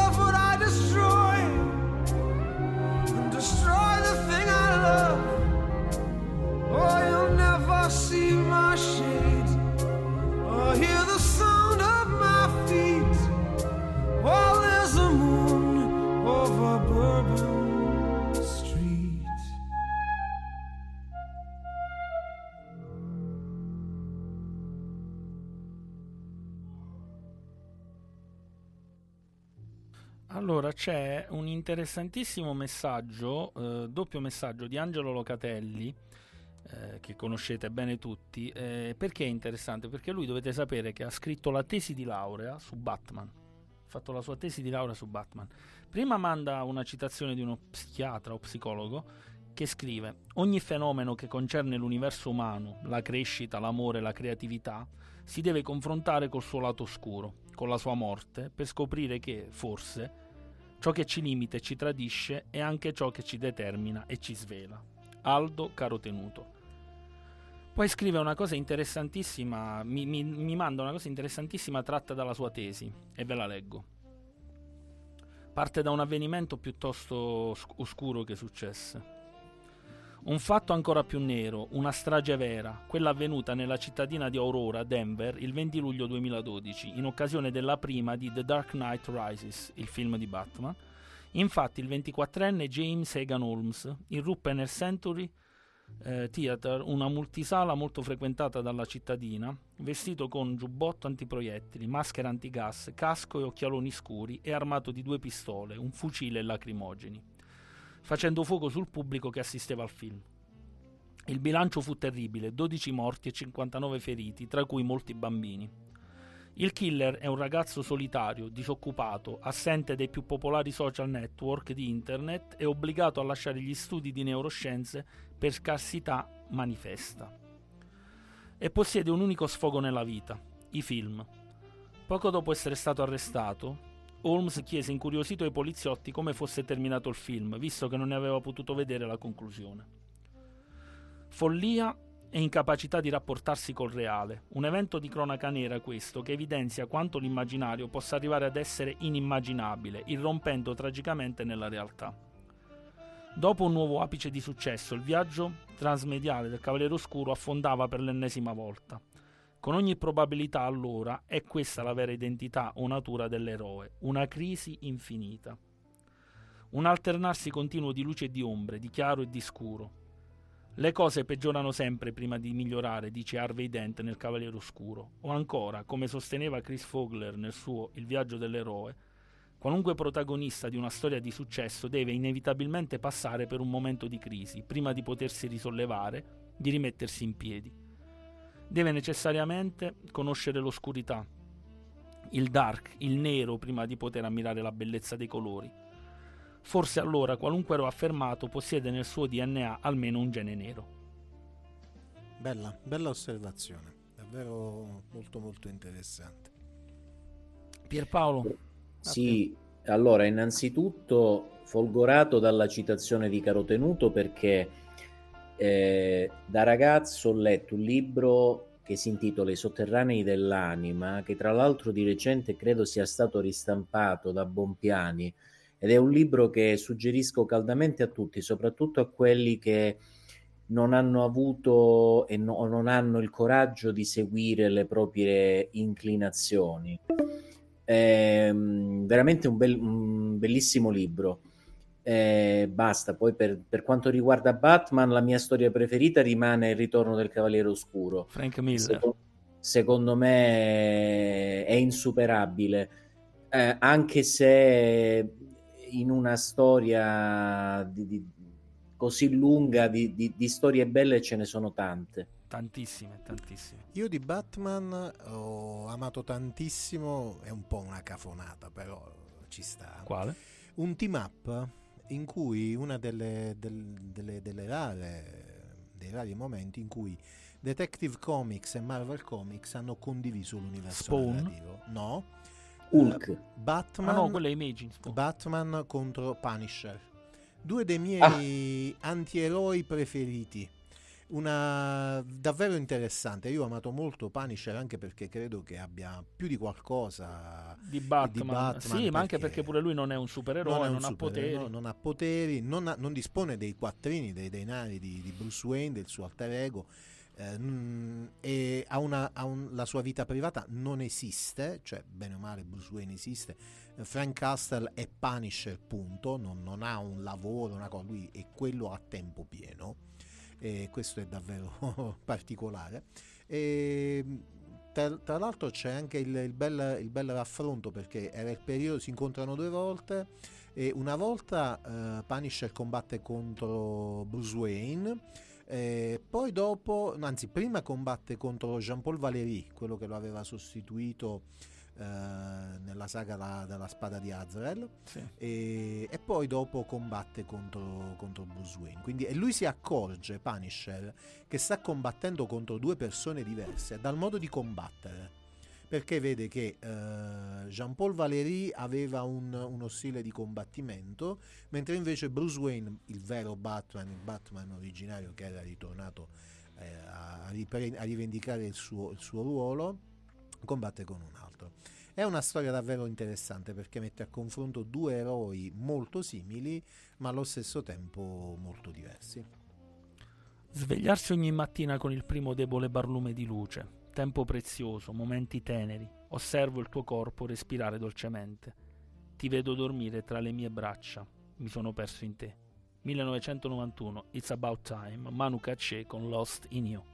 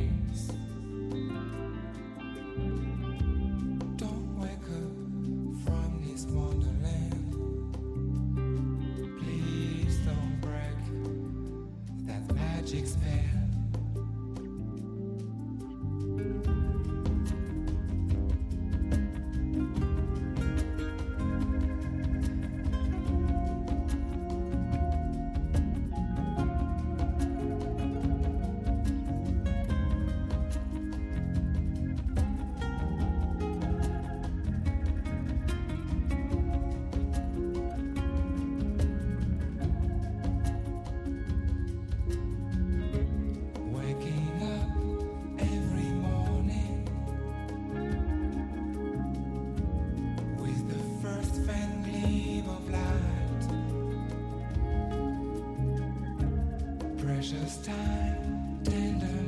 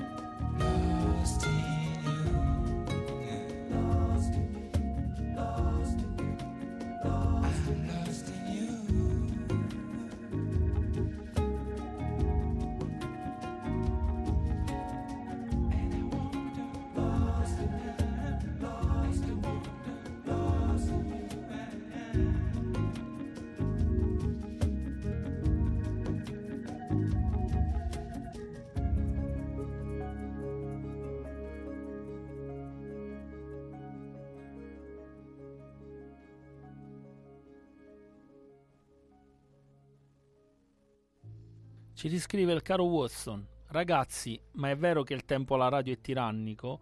È vero che noi il tempo alla radio è tirannico, ma non abbiamo quasi parlato dei fumetti d'Oltralpe. Io trovo che i, fu- i fumetti francesi siano i più accurati dal punto di vista dei disegni e trovo che siano anche tra i più colti in assoluto.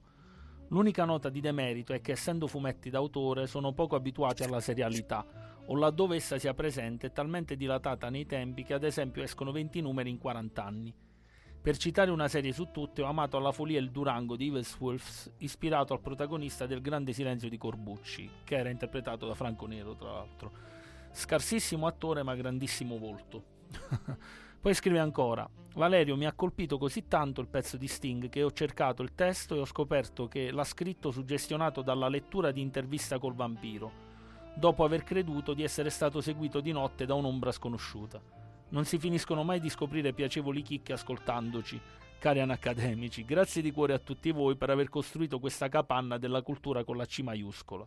E non a caso ho utilizzato il termine capanna come quella nella palude, la casa di Zagor.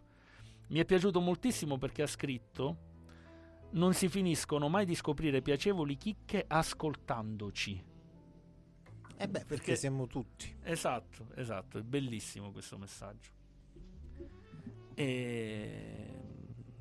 Sì, sono i fumetti francesi non li abbiamo affrontati, ma come spesso succede negli anni accademici, partiamo che dobbiamo affrontare un po' tutto, poi affrontiamo molto poco perché ci sono eh, messaggi che ci deviano mm, piacevolmente, ci sono le incursioni che fanno perdere un sacco di tempo di Fernando De Carlo dalla regia, che comunque tolgono minuti preziosi al programma. Ci sarebbe da parlare anche di tutta la tradu- tradizione del fumetto della historieta, del, del fumetto d'autore Sudamericano, sudamericano, Eh, ma- argentino, mi viene in mente l'Eternauta, poi vabbè tantissimi nomi, Alcatena. Noi, noi buttiamo lì le tantissime. suggestioni, poi gli accademici in ascolto che vogliono approfondire, approfondiranno, quindi Però così. prima di andare dobbiamo approfondire su... eh, Fumetto erotico? eh, assolutamente sì, non perché... No, perché sono rimasto molto piccato il fatto che eh, è stato, è stato come dire, supposto, e utilizzo questo termine non a caso. eh, a ben donde, eh, che io, cioè, che io non conosca delle pietre miliari come Lando, ma io ti rilancio dicendoti anche il tromba. Ah, il tromba, è Il vero. tromba. Cioè, Ma Fernando fa una faccia. Tu non li hai mai letti i fumetti porno da piccolino? Hai voglia. Ah, e vedi? Che str- Quasi che- tutti. Che, stronzo, faceva, sembrava come se cascasse dal pero. Diciamo, di che stanno parlando? Cioè, faceva la faccia stranita, hai capito? Che paraculo. E poi, ah, voglia. tutti. No, la faccia stranita perché mi accusi di far perdere tempo e po- Ah, poi voi fuori- vi, fuori vi fossilizzate proprio sulle cazzate. Vai, vai col prossimo brano. va. Fammi leggere prima l'altro messaggio. Fa. Vedi quanto tempo fa perdere? Mo' ha fatto perdere un altro minuto e mezzo. Di- digli qualcosa. Ti tolgo Eh, che fai? l'audio. la- non, po- Ti non che posso- tolgo sei- l'audio. maledetto. non posso. Non può, perché questo toglie l'audio veramente, mica scherzo. Silvia ci scrive, Silvia Maiorano ci scrive. eh, ci scrive, io inizia con io Marco lo conosco, che non ho la più pallida idea di chi sia. Chi è Marco? Marco, Matteo forse. Matteo, Matteo Ressaino, non lo so. Forse lo voleva scrivere un altro il messaggio. Però poi, poi dopo scrive a noi sicuramente perché dice: Ciao a tutti, bravissimi come ogni giovedì. Non sono appassionata di fumetti, ma sentendovi questa sera sono emersi ricordi del passato troppo divertenti. Uno di questi, un romantico ricordo, è il fruscio delle pagine e quella voglia ad un certo punto di voler entrare dentro nella storia. Nel mio caso, proprio fisicamente, volevo buttarmi dentro, ma io sono fusa. Mi avete fatto pensare al fumetto come ad un incanto. Un forte abbraccio. E volevo dire, i fumetti erotici comunque li straleggevano anche le ragazze. Az! Silvia tiene questa caratteristica, parte sempre in modo soft, poi tira delle mazzate. Non lo sapevo. Questo non doveva dirlo Silvia però, eh. Perché? Eh, perché mo starete a parlare per mezz'ora, chissà Lancio il se- brano, se lancio il legge brano, il- lancio il no, brano. ma vi conosco, oramai Lancio conosco. il brano, C'è, guarda. c'è- c'è quella faccia d'angelo Se- di Angelo Armentano. Se la smetti di intervenire facendoci perdere minuti, lancio il brano. Vai. Oh. La pioggia sta cadendo a dirotto. Stavamo tirando di nuovo sulle lenzuola contro le maree passeggere dell'amore. Ogni dubbio che ti trattiene qui troverà la propria via d'uscita. 1986 Gone to Hurt, David Sylvian con Silver Moon.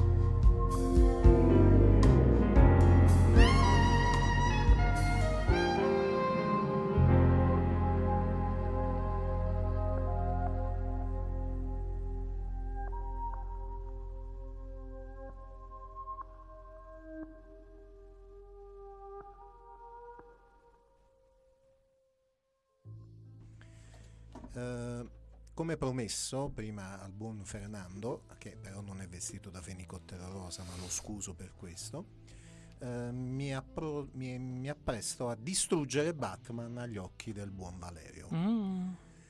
Batman sarà anche fascista. Batman si sposerà. Termine che non ho mai utilizzato. Siete voi che avete la coda di paglia e siete maliziosi e lo utilizzate continuamente. Io L'ha sono spiegato- notoriamente riconosciuto come assolutamente una persona equilibrata, democratica, anzi molto vicina a... L'ha spiegato prima Pierpaolo, l'appartenenza di Batman al fascismo. Quindi non, non, t'allargare troppo, non, non- non sentirti chiamato in causa per cose che non ti riguardano. Va bene. Anche perché, come stavo dicendo, Batman sarà anche fascista.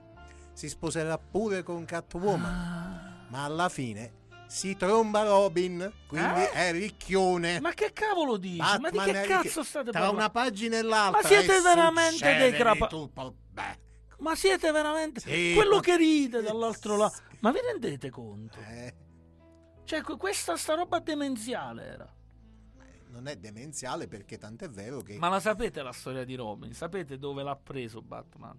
Sì. A Ro- Eh? Vedi, Dove vedi? la... Eccoci, e siamo arrivati la dove scelta- volevo. E, la si- scelta delle parole più infelici dell'anno, cazzo. e ci siamo finalmente. Maledetti. Mando l'altro brano Che è meglio. con, con Giuda. Oddio. Niente, lo mando solo perché già lo faccio a leggere. 1995, il sempre più vicino è l'album Casino Royale con cose difficili. Vaffa.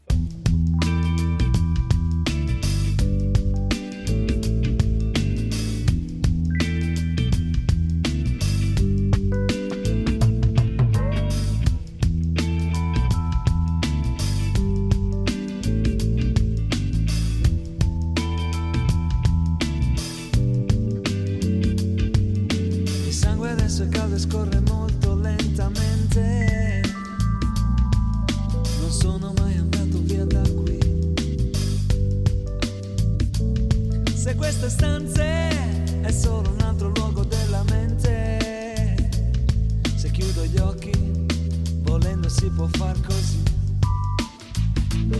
Senza contare i passi poi comincio a camminare perso nell'eco dei miei dubbi, a volte va così. È stato un giorno troppo lungo, un giorno da dimenticare, cose difficili, così difficile da dirti adesso qui.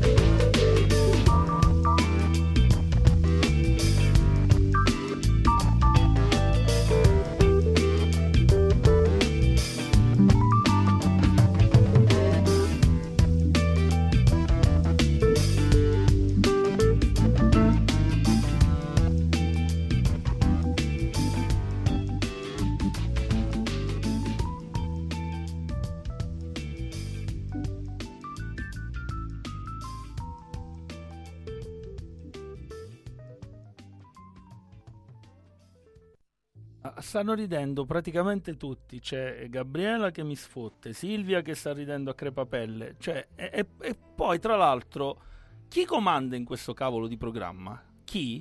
Tutti. E vado a chiudere Ancora? cominciato prima. Perché sotto quella bat cindura, in quella bat caverna, Eh eh, che cosa succede con Robin? Perché diciamocelo, Catwoman è una battona. Madò.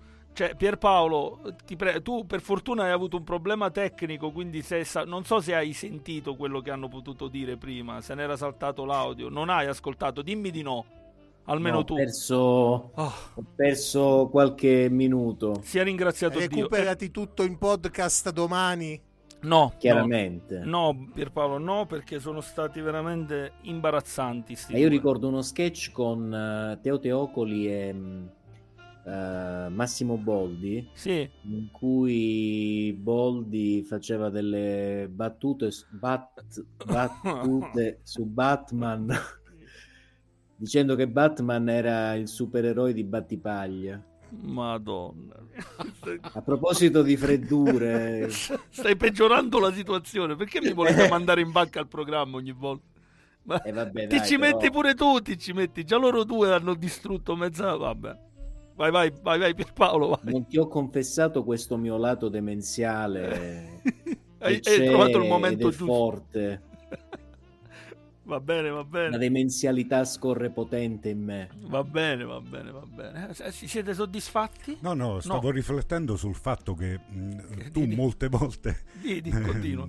nella tua lista di, di canzoni da far ascoltare metti sempre Battisti. Ma quando siete cretini, ma... E che cazzo ridete? Ma veramente fa ridere sta stronzata. No, vabbè. Senti, io mando l'ultimo brano. Eh, Allora, riflettete seriamente su una degna chiusura, perché le ultime due...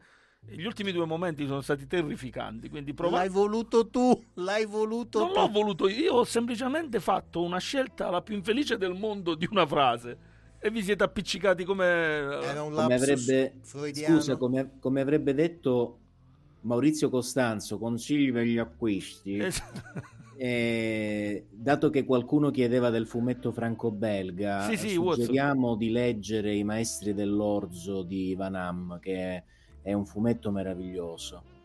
E e anche, anche quello lì, come si chiamava quello col numero? Tengo tutti i volumi, 13. Tredicesimo. Tredicesimo, 13. bellissimo, quello è fantastico, veramente un capolavoro. Sì. Ho tutti i volumi di quello là, veramente un gioiello incredibile, scritto, è sempre Van Ham, giusto? Van Ham, sì. È sempre lui, sì sì. Ok, l'ultimo brano, riflettete sul serio su qualcosa di decente da dire, tranne Fernando De Caro. Il problema di Fernando è che ha il potere di stopparmi la voce. Se lui vuole non mi fa più parlare, capito? E tu ti sei coalizzato con lui perché sei un, un lecchino aziendalista, Sono- tu sono sempre coi potenti. Assolutamente sì. Vabbè. Mi avevi promesso che la fine sarebbe stata chiara. La vita non valeva il risultato, né la carta spiegazzata su cui è scritta. Non farmi sapere che siamo invisibili. Potevamo ballare, ballare, ballare attraversando il fuoco. Portami il re della disco. 2003 l'album è Reality, David Bowie con Bring Me the Disco King.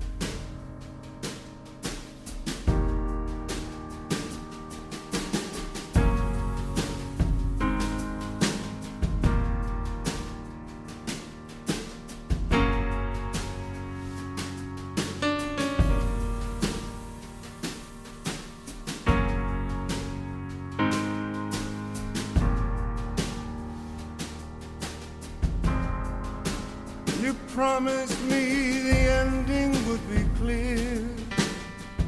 You'd let me know when the time was now. Don't let me know when you're opening the door. Stop me in the dark, let me disappear. Memories that flutter like bats out of hell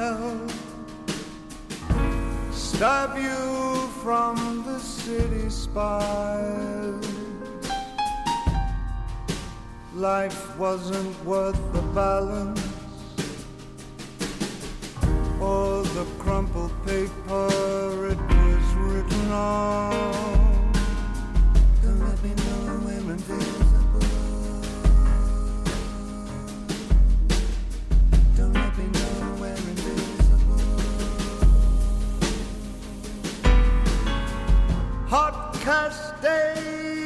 that you trailed around.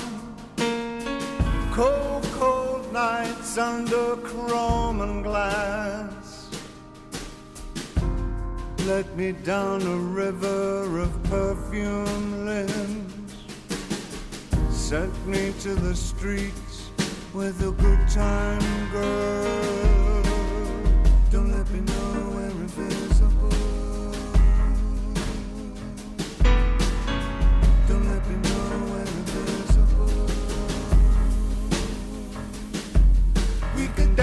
Boston.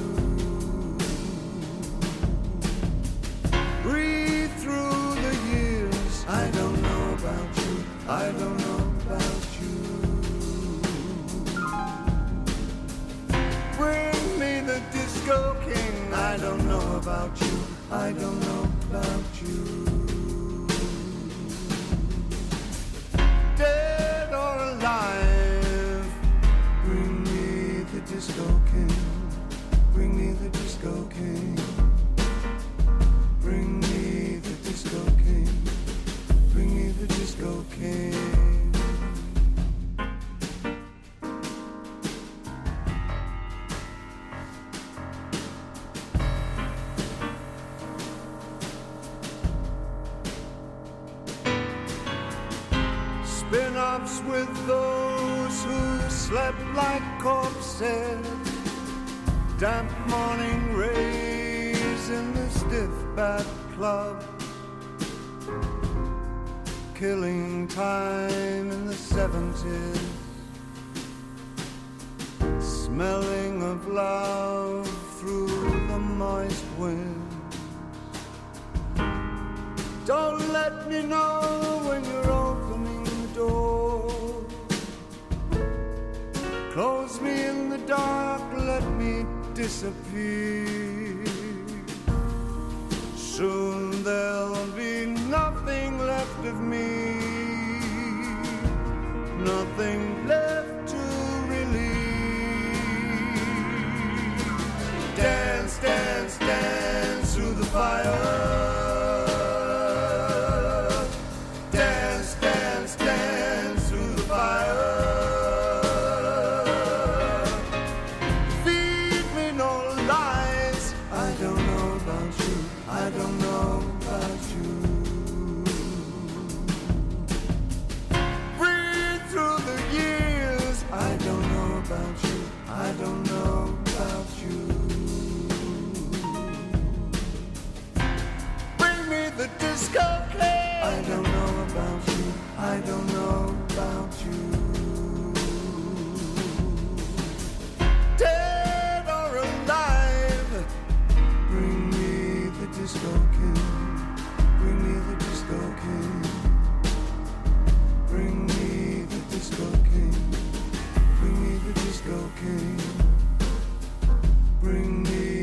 Disco king. Bring me the disco king. Bring me the disco king. Bring me the disco king.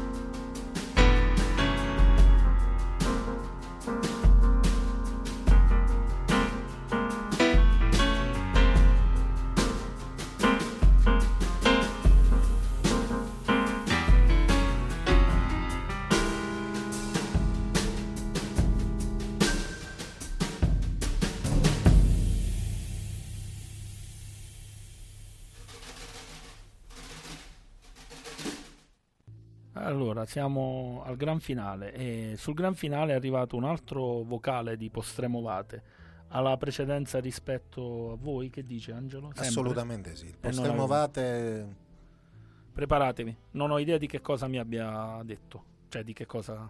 va. Cari amici anacademici, io mi sono formato con i fumetti e con i cartoni animati. Senza l'apporto dei fumetti e dei cartoni animati e poi dei film fantastici di fantascienza, non ci sarebbe stata tutta la mia produzione letteraria, quella poetica, quella narrativa e quella teatrale. I fumetti hanno nutrito la mia anima, il mio spirito, il mio cuore. Ho avuto la fortuna di avere mia madre che mi ha insegnato a, a leggere. Ha incominciato all'età di 4 anni. All'età di 6 anni ho potuto leggere il mio primo fumetto per intero ed era il numero 3 della collana di Zagor, se ricordo bene l'oro del fiume, quello con l'uomo pipistrello. Ho poi proseguito negli anni non solo con i fumetti dell'infanzia, Geppo, eh, Tiramolla, Soldino, ma con i fumetti della Bonelli, Zagor prima di tutto, il grande Zagor, lo spirito con le scure, e poi il comandante Mark, e Tex Wheeler, il piccolo Ranger, Mister No, il grande Black, Capitan Mickey. Quanto sono stati importanti questi fumetti per la mia formazione? Mi hanno schiuso mondi di fantasia, mi hanno fatto valicare le montagne, mi hanno fatto attraversare oceani. Insieme a questi eroi ho combattuto mostri terribili, ho compiuto imprese straordinarie. Tutto questo è rimasto profondamente impastato nella mia anima, nel mio cuore ed è poi venuto fuori nelle pagine dei miei libri. Le pagine dei miei libri sono intrise di questi elementi, mi escono fuori dalla penna anche se magari non voglio, ma si fanno strada lo, stress- lo stesso a gomitate, perché la fantasia in me è qualcosa di inesauribile, è una sorgente che zampilla continuamente, è un fuoco che crepita, che divora e che non conosce sosta. Quindi tanta tanta fantasia che è stata alimentata dalle letture di fumetti, dalle visioni pressoché continue di cartoni animati. I cartoni animati sono stati per me importanti quanto i fumetti e poi dei film, i grandi film fantastici, da fantasia di Walt Disney al viaggio fantastico di Simbad, a Simbad e l'occhio della tigre, ehm, film importantissimi, eh, Viaggio al centro della Terra, Centro della Terra, Continente sconosciuto, Guerre stellari e chi più ne ha più ne metta. Quindi Postremo Mate come scrittore e anche come uomo si è alimentato, si è cibato del fumetto, del cartone animato, del cinema, dei film e ha però sempre accompagnato questo alle letture dei libri. E infatti Salgari, Jules Verne, eh, Robert Irving Howard, Lovecraft, Edgar Allan Poe, eh, Melville hanno nutrito altrettanto il mio spirito. Eh, la mia vita senza i fumetti, senza i cartoni anim- animati, senza i film sarebbe stata una cosa molto, molto arida. Ecco. Quindi io ringrazio eh, coloro che hanno creato questi eroi di cartone, eh, riprendendo il verso di una celebre canzone di Lucio Dalla, eh, perché hanno allietato la nostra fantasia, hanno colorato i nostri orizzonti e ci hanno ehm, così aiutato a sviluppare la nostra immaginazione. Un mondo senza fantasia, un mondo senza immaginazione, un mondo ridotto a mercato, con le persone ridotte ad automi, come quello che vogliono creare gli oligarchi satanisti, massoni che ora dominano il mondo, è un mondo diabolico, un mondo ributtante, un mondo disumano che noi dobbiamo assolutamente rifiutare e quindi dobbiamo appellarci allo spirito dei grandi personaggi, dei fumetti, dei cartoni animati, dei grandi film per fare fronte e resistere a tutto questo orrore. Viva la fantasia, viva i fumetti, viva i cartoni animati, viva i personaggi che hanno reso grande, unica e irripetibile la nostra meravigliosa infanzia e la nostra ardente adolescenza. Ciao anacademici, saluti da Postremovate e dal Piemonte. Non, non si può non condividere l'appello di Postremovate, soprattutto nell'invito a, raccogliere l'eredità di questi, di questi fumetti, di questi cartoni animati e io personalmente non posso fare a meno appunto di fare un nome su tutti, Ataru Moroboshi, quello No, di Lamu. Ah, eh, beh. quello di Lamu. E l- qui vedo Fernando dall'altra No. parte del vetro che ride. Io no, ma rido semplicemente perché sto guardando la faccia di Pierpaolo che dice ma dove cazzo sono capitato Fa- stasera? facciamoglielo dire a lui, vediamo cosa ne pensa di questa esperienza. Va. No, è stata, una serata, è stata una serata piacevolissima. Tra Figurati l'altro, le altre che trascorri, eh. Eh, sì. no, ricollego, ricollego l'ultima, l'ultima citazione di Lamu alla mia, ai, ai miei primi sussulti di maschietto perché ricordo proprio questo, questo cartone animato come davvero i primi sussulti, diciamo, Una tua iniziazione. Una tua pre, iniziazione. pre, pre puberali. Ok. Eh, quindi Ataru uno di noi. Che, che poi tra l'altro io non capivo mai perché, cioè, dicevo, cioè, hai a disposizione questa, questa gnocca stratosferica, no? Che, che ti ama, in- cioè, che, che vuole solo te e tu la sno... Sei un coglione. cioè, Io non ho idea di che cosa stiate Ecco, parlando. ve- non so la, proprio la di- tua pochezza mi, mi lascia Viene basito. fuori. no. Mi lascia basito. Non ne ho proprio idea. Cioè, il nome Ataru Moroboshi. Non, no, No, no, no, no. Assolutamente non mi dice nulla. Non gli dice niente. Zero spaccato. Vai No, ma poi lì lui- eh, c'è tutto un mistero sulla sigla del cartone, sulla sigla italiana. Non Ma si è vero. Qual è il cartone? vero, Mi fate vero, capire? vero. Non avete tro- Qual è il soggetto? Qual è il cartone? La Mu. Era- Ah, la Mu si chiama. Era un manga, era un manga, poi dopo è stato... è Fernando, stato- tu l'hai visto? Lo è conosci? stato trasferito Un paio di volte, non animato. era il mio Tra genere. l'altro l'autrice Rumiko Takashi era Ma quella te che li stai fatto- inventando i Eh, nomi? no, no, Ma no, come no. fai a sapere Era quella, era quella che ha fatto un altro bellissimo manga, un altro bellissimo cartone, Chiara, Cara Dolce Chioco, che è No. veramente poetico, bellissimo. Finiamo con queste cazzate. Vi invito a vederlo, veramente. Ok. E comunque il mio nome tutelare è sempre stato lui, Ataru Moroboshi. Secondo me stanno prendendo, ti stanno prendendo per il Io culo, penso che eh. No, stanno no, no, inventando, se non so che No, cosa. no, no, è vero, è vero. Mi hanno accerchiato. Esistono veramente. Assolutamente sì. Vatteli a, vatteli a Vatteli a- recuperare perché sono gradevoli. Io ho tutta la collezione completa dei DVD. Non lo voglio sapere, non lo voglio sapere. Pierpaolo, La sigla, in la qualche sigla modo... la devi ascoltare. Ma perché? Poi Chiudi... te la manderemo. Pierpaolo, per favore, io ti facevo una persona per bene, raffinata, colta. Cerca di chiudere, ti lascio il campo libero per chiudere questa puntata degli, arcane- eh, degli ana- non lo riesco manco più a dire, de- degli anacademici e fallo in modo co- come ti pare, in poche parole. Che cosa ne pensi di questa esperienza qui da noi? No, dicevo prima che è stata una bellissima esperienza a cavallo tra la, la cultura alta e la cultura bassa eh, e quindi assolutamente piacevole con l'auspicio di, di tornare qui a farvi compagnia, a stare con voi. Se, Se sei sarà così masochista, volentieri. Qua la porta è sempre aperta per i pazzi, quindi... Come ci, come ci siamo detti qualche tempo fa, ognuno di noi ha le sue perversioni. Esatto, questa è diventata una tua a quanto pare. No, però poi per quanto riguarda i fumetti, ehm, poi sarebbe stato bello, ma magari ci sarà altra occasione di parlare di altre cose che hanno alimentato questa, questa mia passione. Parlavamo con te al telefono del telefilm dell'incredibile Hulk. Sì, sì, sì. Parlavamo di, di- di queste, di queste cose che, che ci hanno, che ci hanno appassionato e che ci hanno consentito anche di sopravvivere alla banalità e alle meschinità della quotidianità. Sì, quello- qu- questa è un'altra bella cosa che hai detto. Il fumetto è sempre stato una sorta di fonte di ehm, sia di ristoro ma anche di, di protezione dalle brutture del mondo esterno, sia da quan- quando eravamo ragazzini, ma sempre, per me è servito sempre in questo modo, così come la cultura tutta, ma il fumetto in modo particolare perché richiama comunque a un periodo della vita, quella famosa età verde, dove bene o male qualunque problema ci possa capitare è sempre un po' meno problema, ecco. Poi quando cresci la, la musica cambia. C'è eh, Angelo che mi sta facendo vedere delle stronzate di sta la Mu. C'è Silvia Maiorano che mi ha appena mandato un messaggio. La Mu è vero, costa la Mu, con questa tipa che non, non ho capito com'è vestita. E Gabriela scrive: Viva la fantasia, sono d'accordo. Ha detto una cosa molto vera e bella, credo postrema, e poi scrive: Persino io ho visto la Mu. Allora esiste, cioè, ho, scoperto che esiste, Esiste, sta la Mu. esiste.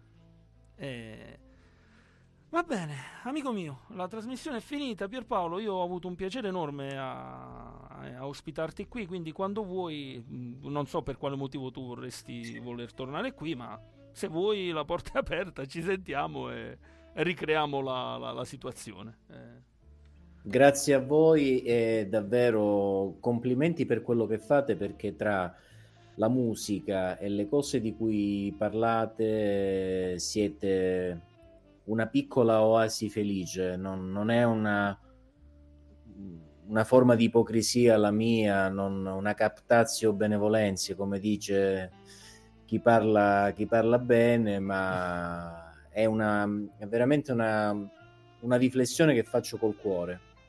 grazie, grazie. Ma eh, fai parte anche tu del gruppo, quindi non fate, facciamo tutti quanti. Perché gli anacademici, la forza degli anacademici è questa. Eh, Grazie, grazie a voi. Valerio non vuole cedermi la parola perché teme Vai che a fare potrò tirare in- fuori. la mu, vai Eh? a fare in la mu. Magari. Fernando, sigla. E un'altra serata è passata in vostra compagnia. Una volta rientrato a casa, mi metterò a scrivere, perché grazie ad una ragazza davvero, davvero speciale è tornata anche l'ispirazione. Scriverò degli anacademici mentre la pioggia sferza i vetri e la fantasia irradia la mente. Ma intanto vi auguriamo la buonanotte e che il vostro risveglio sia lastricato d'oro.